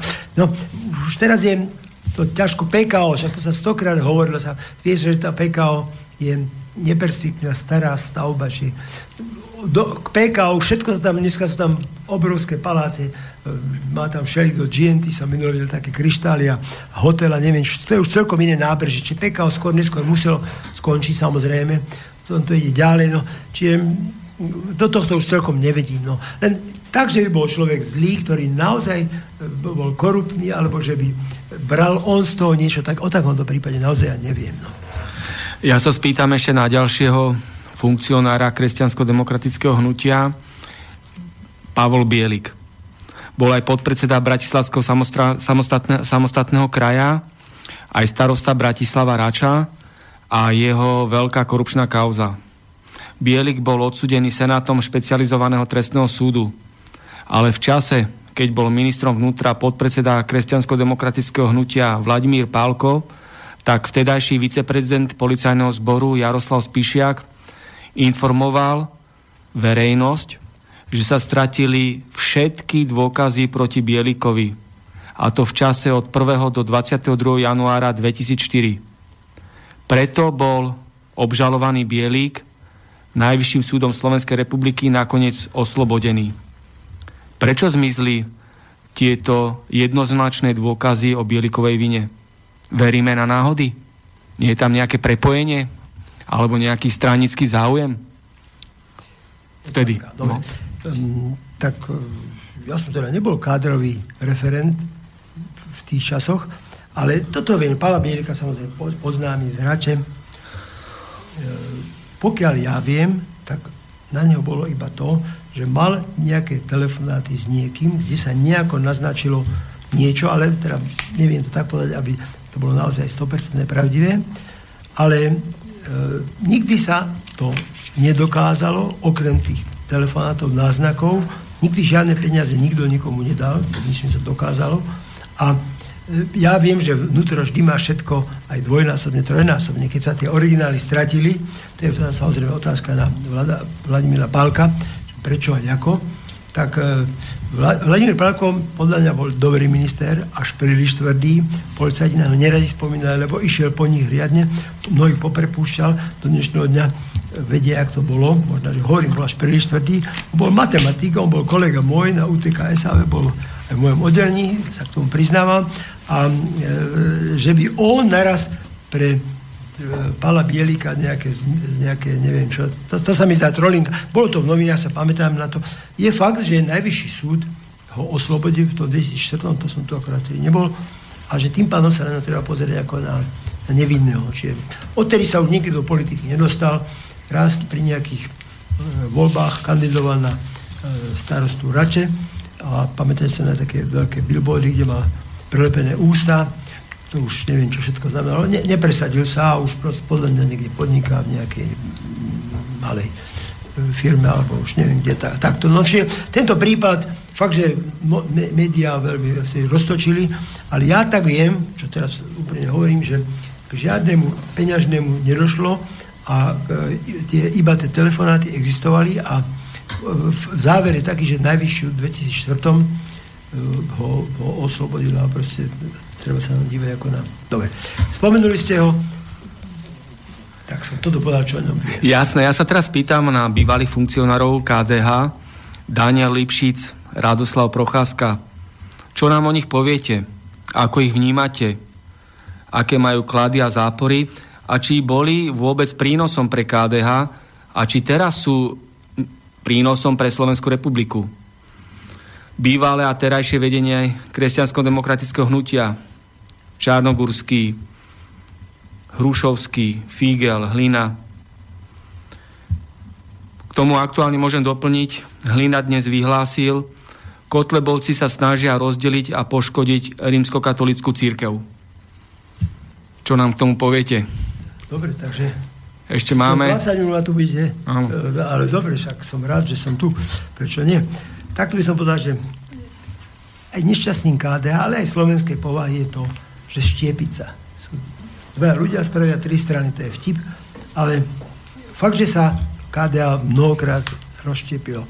Prvé štiepenie bolo e, pred voľbami v 92. keď Jano Klepáč odišiel s tou e, stranou, ktorá sa tuším volala vtedy SKDH, no, ktorá bola bližšie k tomu osamostatneniu v podstate. V tomto smere mali pravdy, ale to, že pred voľbami mesiac, dva, keď mu ho Mečiar vyzval, aby to urobil, lebo viac sa o nebude starať, bolo hrubé, porušenie všetkého. On odišiel a, a nedostal sa do parlamentu. Mal asi neviem koľko vtedy 6%, ale veľa mal, lebo on potreboval ako koalícia, tuším, viac, ale to je, proste nedostal sa do tej strany, jak sa do Dunaja hodili všetky tie, tieto. No či takýto odčiepení bolo sedem celkové. Aj môj brat František vlastne, aj, aj, aj e, tento e, Vladopálko, ktorý, a ďalší minári, ktorí odešli, pamätáte sa. Čiže ja som vždy bol nahnevaný na týchto ľudí, lebo každé štiepenie znamená oslabenie obidvoch. A e, tak ako e, ani náboženstvo, ani, ani manželka, tak ani strana by sa nemala vymieňať veľmi často, alebo vôbec nie.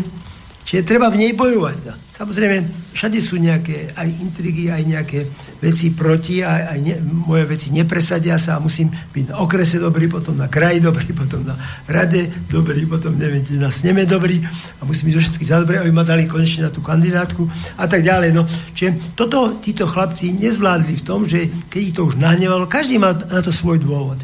Tak treskli a odišli. No, toto je prípad aj, aj teda Vlada Palka a a Fera Mikloška, e, s ktorým som potom i viackrát o tomto debatoval. To, vy sa pýtali o inšom. Lipšic. Lipšic takisto odišiel.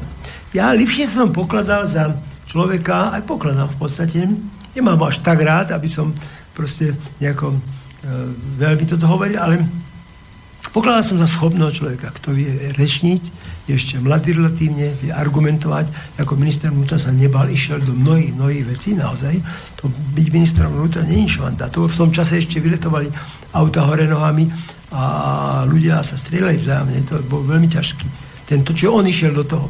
Bol príliš žiadostivý. A potom, e, napríklad po voľbách, tuším, 2010, 10, získal viac krúžkov, nepočkajte, to už bol asi 2012 rok, získal viac krúžkov ako Figel, chodil on, Žitňanská a tretí bol Prochádzka po Slovensku, bohužiaľ to vtedy KDA nedovolil takúto možnosť, aby ste chodili, čo je, nebolo správne, kolektívne za, za míting, aby ho obeli celé Slovensko a tak ďalej a získal asi o 500 hlasov viac krúžkov a hneď si nárokoval odvadiť na to, že on by chcel byť predseda strany a už mal štatistiky a tak ďalej. Čiže to nebolo celkom patričné. No. Čiže to, tomto smere troška nevedel čakať. Nevedel. No, e, potom v zápäti aj do jednej strany šiel do druhej, do tretej, sa, sa mu nedarilo. A bohužiaľ, ako, ako politicky týmto spádom skončil a už to ďalšie e, nechcem hovoriť, ale ja som ho pokladal, že takého, bohužiaľ to poviem rovno, to som aj v parlamente ste povedal niekedy, že jediný partner Ficovi, čo sa týka argumentácie, vedenia a nebojacnosti, bol on, Lipšic. No. Už keď to takto pohnuli, to je ďalšia vec. Čo sa týka Prochádzku, tak Vlado Prochádzka tiež prichádzal odtiaľto, no, z KDH, stal sa poslancom, e, tiež mal ambície neúmerné svojmu veku a všetkému. No. E, ja som to tiež mnohokrát povedal, bol s ním, kde ambi, mal všetké ambície, potom, bude podpredseda, hurá, tak už bude mať nového podpredseda, dobre, on vedel rozprávať, bol fešák, dobre. A neraz sa len zobral, že si nepofajčí a už on nedošiel. Už sa to na to išiel domov. Rada KDA, kde mal veľmi zásadnú vec povedať o svojom programe, tuším sa volal Alfa. Výborné. Dobre. A tedy to nebolo zle, len to, bolo, to bol výrez celého. Fakt, že KDA spravilo chybu, že 3 mesiace tomu nevedala pozornosť. Len nebolo to celé, bolo tam kultúra, nebolo tam to, bolo tam hento, bolo tam to. Nebolo to nové, bolo, nebolo to zlé, ale bolo to ešte obmedzené a on nám to dal na rade, nikomu predtým nič nepovedal, na rade to rozdal a začal, aby sme o tom diskutovali. No, samozrejme, to sa nedalo, nikto to nemal prečítané, to bolo 30 strán, ešte doteraz to mám doma. No a, a sa urazil. Potom, keď videl, že my k tomu hneď e, ne, nediskutujeme a nepríjmeme to, tak zase išiel pofajčiť alebo možno na záchod a sa nevrátil, už, už išiel domov. No. Čiže to boli také maličké tieto, no, bol kop v našej e, vy, nie, výbere, klub poslancov, no. Tam sa tiež to často stálo. Odišiel, buchol s dverami, išiel prečo. Čiže v tomto smere bol taká prílišná individualita a bohužiaľ skončil tiež zle. No vidíte, ako no, tak. Ja som aspoň to sudcovské miesto, lebo ako advokát iste bol dobrý, iste to nemal ľahké aj súvislosti s držobami z minulosti, ale zase na druhej strane, aký pojiš je taký návrat. No, keď proste týmito metódy pracuješ, alebo nejak si príliš netrpezlivý, v politike musíš čakať. A musíš sa sám tlačiť, ale musíš e, čakať a nemôžeš sa so všetkým rozvadiť, nemôžeš byť, musíš mať spojencov. Keď ich nemáš, tak prehráš a v tomto smeru obidvoja bohužiaľ takto skončí. No. Procházka ešte navyše skončil medzinárodnou blamážou, to bol úplný škandál, aj keď e, Medzinárodný súd Štrásburgu, Európsky súd v Štrásburgu zamietol jeho kandidatúru napriek tomu, že mal požehnanie od Žitňanskej, ministerky spravodlivosti, rovnako od šéfky súdnej rady Bajankovej. Takže to bola, to bola veľká medzinárodná blamáž a bol to tak, ako sa povie, povestný posledný klinec do jeho politickej rakvy. Nie? Áno, viete, e, Slovensko je zvláštne v tom, že už dosť dlho nevie obsadiť ten Európsky súd, alebo dlho nevedelo aj do rôznych medzinárodných organizácií, proste všeliko tam pošleme cez svoje kamarátske vzťahy a proste nie sú tí najlepší. Ja som za komunistov sa vždy tešil, že raz príde doba, keď naozaj tie talenty, tí najlepší sa presadia na tých konkurzoch, na tých týchto a pôjdu tam. A to je jedno z veľkých sklamaní, že je to takisto ako predtým. Mať známosti, mať v mobile svoj dobrý telefon, ktorý zavolá tomu hentomu. Čiže božiaľ, takto to chodí všade. Ale, a to je hrozné. To keď proste na, napríklad na ombudsmanku pre e, deti. No. Tak tam, tam som mal aj troška svoje, je to, lebo syna, syn mi tam kandidoval, ktorý je dneska 25 rokov na čele e, úsmevu ako dar a tým deťom sa denne venuje, denne, denne, denne beha po Slovensku. Dneska je, včera bol Stropko, neviem, kde je dneska. No a, a naraz, naraz za prvé nesmie tam prísť niekto, kto je politicky angažovaný, stranícky, a za ďalšie e, musí to byť človek, ktorý je blízko tých detí, pozná a tak ďalej. No, dopadlo tak, že proste premiér podá, bude táto a konec hasla fajka a po pol roka, ako vidíme, ako to vlastne ombudsman pre deti, neviem, čo robí, ale čiže toto stranické presadzovanie funkciárov na všetkých úrovniach bolo hrozné. Všade. A to som 4 roky zažil, že proste všetko sa presadilo to, čo niekto povedal a nič sa nepresadilo z toho, čo, aj keď to bol andel z neba, z opozície. Na záver relácie sa nám zaplňa poštová schránka ďalšími mailami, tak ja to zobrem po poradí. Poslucháč Patrik poslal otázku. Pán Mikloško, čo vám hovorí meno Gabriel Palacka a jeho tender na mobilného operátora? Nebol aj on členom kresťansko-demokratického hnutia? Áno. E, poznal som Gabriela Palacku, bol, myslím, za Zurindu minister dopravy, financí, už to neviem presne. No, áno, tam sa, tam, potom oni už mali svoju, viete, že tak porazili Mečiara, že spravili jednu spoločnú stranu, ktorá nevyhrala na Mečiara, ale získala toľko, že stačilo na urobiť vládu v 98. Čo bolo veľmi pozitívne, lebo Mečiar naozaj bolo to obdobie od 92. do 94. potom bola 8 mesiacov vláda inakšia, potom došli voľby v 94. a do 98. To, čo sa tu dialo, bolo hrozné. To, bol jeden z dôvodov, a troška to ši, rozširujem, že pre, prečo napríklad v tom 93., keď sa hlasovalo za to, ja som zdržal hlasovania po federálnom zhromaždení, čo sa týka rozpadu, aj keď so, svojím srdcom bol veľmi za rozpad, lebo som však bol práve dva roky a videl som, jak veci chodia vtedy 23 štátov Európy sa stalo samostatným, ale, ale proste postaviť sa s Mečarom a Slotom a spievať Slova, slovenskú hymnu v čase, keď 2-3 roky na nás naozaj pluli a pod nás hádzali kamene, bolo hrozné. No, čiže Palacka, viem, že sa tam všetko dokázalo, už presne neviem, v akom štátu, právnickom to bolo štatúte, potom mal ťažkú haváriu, ktorú ledva prežil, Čiže, e, áno, ale nemyslím si, už tedy nebol člen KDH, určite nebol, bol člen, volá to SD, alebo jak sa to volá? SDK. SDK to bolo, áno. áno. A potom, keď sme, sa vyhralo, potom sa mali všetci vrátiť do, do svojich strán. A práve oni sa už nevrátili, ostali tam a, a proste mnohí sa vrátili a KDA, keby sa vtedy e, ostalo tam, tak dneska už neexistuje. Ale čiže to, toto, áno, táto, táto namietka je asi oprávnená, ale zase nechcem súdiť, keď som nikdy nevidel to všetko. Dneska, čo médiá napíšu, proste naozaj sa tomu nedá temer nikdy poriadne veriť, lebo oni povedia niečo, ale mnohé za, vedome zamlčia.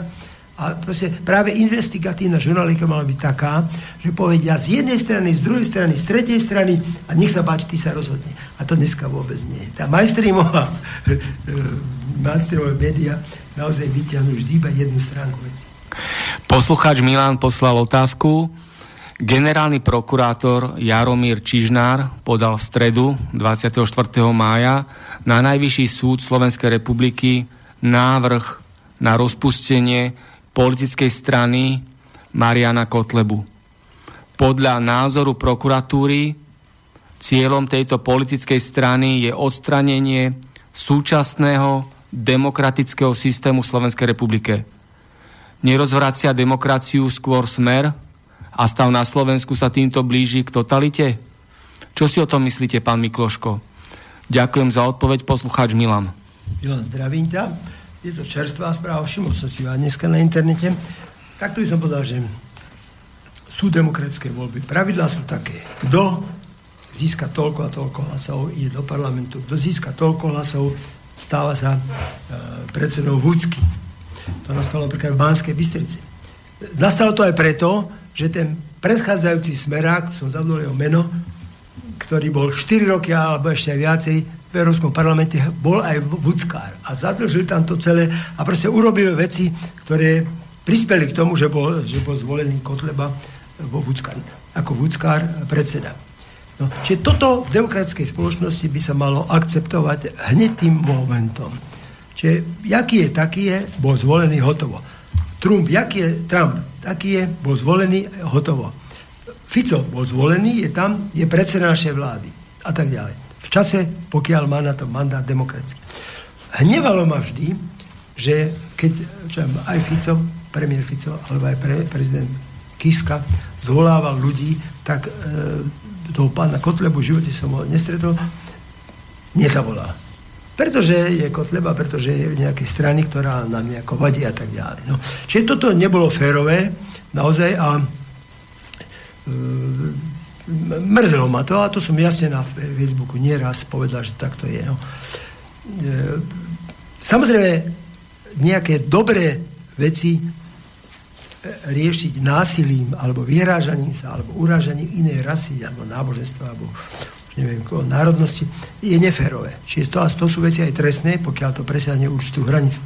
A v tomto smere e, ma mrzí, že isté sú aj v tejto strane rozumní ľudia, ale sú tam aj ľudia, ktorí proste na to nemajú a ktorí si otvoria ústa a rozprávajú a proste e, presiahnu určitú mieru, e, by som povedal, zodpovednosti a násilia. Čiže to, že by to bolo dôvodom na, na, na zrušenie strany sa mi nezdá, naozaj. E, na druhej strane to, že e, e, myslím, náš predseda Hlina povedal, že, že štiepia kresťanstvo a svoje proti cirky. To trolinka asi pravda je vážený, lebo teraz prebehla pred pár dňami, týždňami taká štatistika, kde sa konštatovalo, koľko je hlboko veriacich v jednotlivých stranách a tam som, že KDH už, prepáčte, že to hovorím, tuším 55% malo zo svojich e, sympatizantov alebo členov, už to neviem presne, bolo to na postoji. A na, na konci tabulky bolo Kotleba, možno, že ešte Kolár, pán z Sme rodina, ho preskočil, ale to boli 5,5, 3,5%. Čiže vlastne tam toho kresťanstva je relatívne málo. A zase, na druhej strane opačne, že koľko je ateistov, jednotný strana, tak Kolár na prvom meste, druhý, druhý Kotleba a na poslednom meste bol KDA. Čiže vlastne e, oni sa moc kresťanstvom nemôžu ako oháňať, lebo však e, do neba je veľa ciest, ale na druhej strane, na druhej strane kresťanstvo to není len fráza alebo nejaké vyprávanie, ale to je dodržávanie prikázaní a chodenie aj do kostola, teda aj keď isté, že môžu byť dobrí ľudia, čo nechodia do kostola. Čiže v tomto smere táto strana, myslím, že takáto nie je. No. Nehovorím, že jej myšlienky sú všetky úplne mimo. Však to je zaujímavé, že táto strana v podstate nič nerobí, žiadnu kampaň nemá, žiadny billboard, nič. A jej percentá rastú. Na to sa treba zamyslieť. A ja si myslím, že aj príčina je to, že proste my sme prevzali terminológiu komunistickú, že slovenskí fašisti, e, klerofašisti, len gazemberi, vojnoví zločinci a tak ďalej a tak ďalej. A, a, a tu pokračujeme dneska, denne, dá sa povedať. A to mnohí ľudí hnevá, lebo samozrejme to nebolo takto celkom. A už dneska je to vec historikov, ktorí mali k tomuto niečo povedať. No a, a to prispieva tej strane, keď na roky vojnového slovenského štátu iba nadávame, aký dáme. Nedávno bol o tomto e, seminár veľmi zaujímavý. Bol som tam v Nitre, kde biskup Judák to organizoval. Bolo to veľmi zaujímavé. Treba si pozrieť tie prejavy. No. Čiže neviem, či som vám odpovedal na to, ale proste e, dnes nie je situácia, aby sme stranu, ktorá nám nevyhuje, vyhodili napríklad e, len za to, že, že nám nejakým spôsobom nevyhuje. Na druhej strane tá strana by sa mala zamyslieť nad tým, či všetci tí takí e, chlapci nasádle živení, silní, občas tetovaním a bez vlasov, či e, by si nemali viac kontrolovať e, svoje výroky a aj svoje činy. Ale to už nemám na voličov, ktorí... Máme posledné 4 minúty. Ja dám krátku otázku. Matovič hrá so smerackou mafiou dohodnuté divadlo. Fico potrebuje komedianta. Matoviča do svojho scenára na oblbovanie národa a udržanie tohto zločineckého a prehnitého systému. Vládnúca banda zlodejov a riadená opozícia. Prečo tomu tak je? Áno, tak toto je už za tie 3 minúty, neviem, či to stihnem všetko, ale viete, ja som Matoviča 4 roky z, ako, zažil tam, no. Tak aj dneska má okolo seba 12 kresťanov, ktorí sú perfektní ľudia, ktorí nemôžem povedať, že by e, boli nejakí, neviem, jakí. Na druhej strane má tam aj takých, ktorí jedni idú proti potratu, druhý idú za potraty, jedni idú na Pride a druhý idú, ja už neviem, do kostola. Čiže je to tam taká troška myšenica, to bolo od začiatku takto. To, že Matovič už roky, rokúce iba vyťahuje negatívne veci. Všetci ste zlodej, všetci ste klamári, všetci ste korupčníci, všetci bla bla bla. To sme videli na všetkých tých kampaniach a to samozrejme nie je pravda. Tým pádom, není sú v politike len takýto. Tým, v každej strane sú aj normálni ľudia a teraz všetko do jedného a teda vyskočí na ne. Čiže toto není celkom férové a stále len vyťahovať negatívne veci. Kto by išiel s Matovičom za takýchto okolností pod jeho vedením do vlády? Však to je neriadená strela, ktorá sa odtrhne a zajtra padne znova vláda. Čiže ehm, to, to že napríklad minulé celú tú tlačovku som si vypočul, že minule povedal, že už nebude chodiť do parlamentu a znova samozrejme chodí a tak ďalej.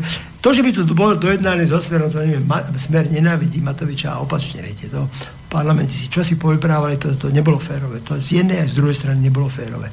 A najmä zo strany, bohužiaľ, Matoviča, že ktorý použil také výrazy a také gestá a také tieto, že, ktoré neboli celkom férové. No ale nech sa to tam vyvrbí. Ja si myslím, že dôležité je, aby dneska kresťanskí zmýšľajúci aj poslanci aj ľudia sa nejako dali dohromady a proste vytvorili tú jednu, by som povedala, stranu, ktorá by e, aj v ekonomike, nechcem že tretiu cestu, ale proste naozaj len ten kapitalizmus tvrdý, bezohľadný, aj vykoristujúci, trhnico môžeš, to hovorili ešte v Čechách, ale to, to, to je trhová ekonomika. Tretiu cestu, ktorá by bola na základe sociálnych učení cirkví, aby to presadzovali a aby to polučtili. Proste nemôžeme riešiť svetové problémy a svetový mier, keď nám tu ľudia nemajú z čoho žiť, deti nemajú kde bývať a tak ďalej, a tak ďalej. Tých sociálnych problémov je tu veľa. Takže ja, ja verím, že Slovensko raz to, k takomu tu dojde a to, jeho rozštiepenie jeho nešťastím, jeho nešťastím už od, od roku 39, že sa nevie niečo zjednotiť. A ten politik, ktorý to zjednotí a ktorý nájde témy, ktoré... Samozrejme, budeme mať ko- rôzne koalície, to už to nám oča- to, to treba... Dneska tá pravica je tak rozbitá, že ne, nemáme alternatívu pre dnešnú vládu. Bohužiaľ, to treba povedať, ale s tým som nemusel akurát zakončiť. Ne, ešte môžete povedať dve, tri vety na záver, také posolstvo, závery, odporúčanie z dnešnej debaty. Máme ešte nejakú poslednú 3 čtvrte minútku? E, tak, 3 minútku, tak. To chcem povedať, že európska civilizácia sa opiera o tri veľké kopce. To nie je moja myšlienka. Kapitol, Agropol, Akropol a Golgotu. V kapitole v Taliansku som chodieval 5 rokov blízko neho. Kapitol symbolizuje právo, spravodlivosť, silu. Rímania. Akropol umenie vedú demokraciu, Gréci. Ale aj Golgota tu je, a to je láska, obeta, zmierenie a tak ďalej. Čiže keď na toto tretie zabudneme a budeme len na tých dvoch, tak nedopadne dobre. A Slovensko je maličté na to, aby sa do nekonečne vadilo. A keby sa aj andel z neba tu objavil vždycky, nájdeme na ňom 100 dôvodov, prečo tam nemôže byť a prečo ho hneď hovoríme a tak ďalej. Ceňme si svoje talenty v umení, v literatúre, v hudbe a aj v politike. Ďakujem pekne, to bol dnešný host pán Jozef Mikloško a my sa budeme opäť počuť o dva týždne. Všetko dobré všetkým dobrým ľuďom z Bratislavského štúdia. A ja ešte všetkých pozdravujem a ak e, som niekomu niečo čo sa mu nepáčilo, tak mi môžete ešte cez maily alebo Facebook vynadať. Všetko dobré. Táto relácia vznikla za podpory dobrovoľných príspevkov našich poslucháčov. I ty sa k ním môžeš pridať. Viac informácií nájdeš na www.slobodnyvysielac.sk Ďakujeme.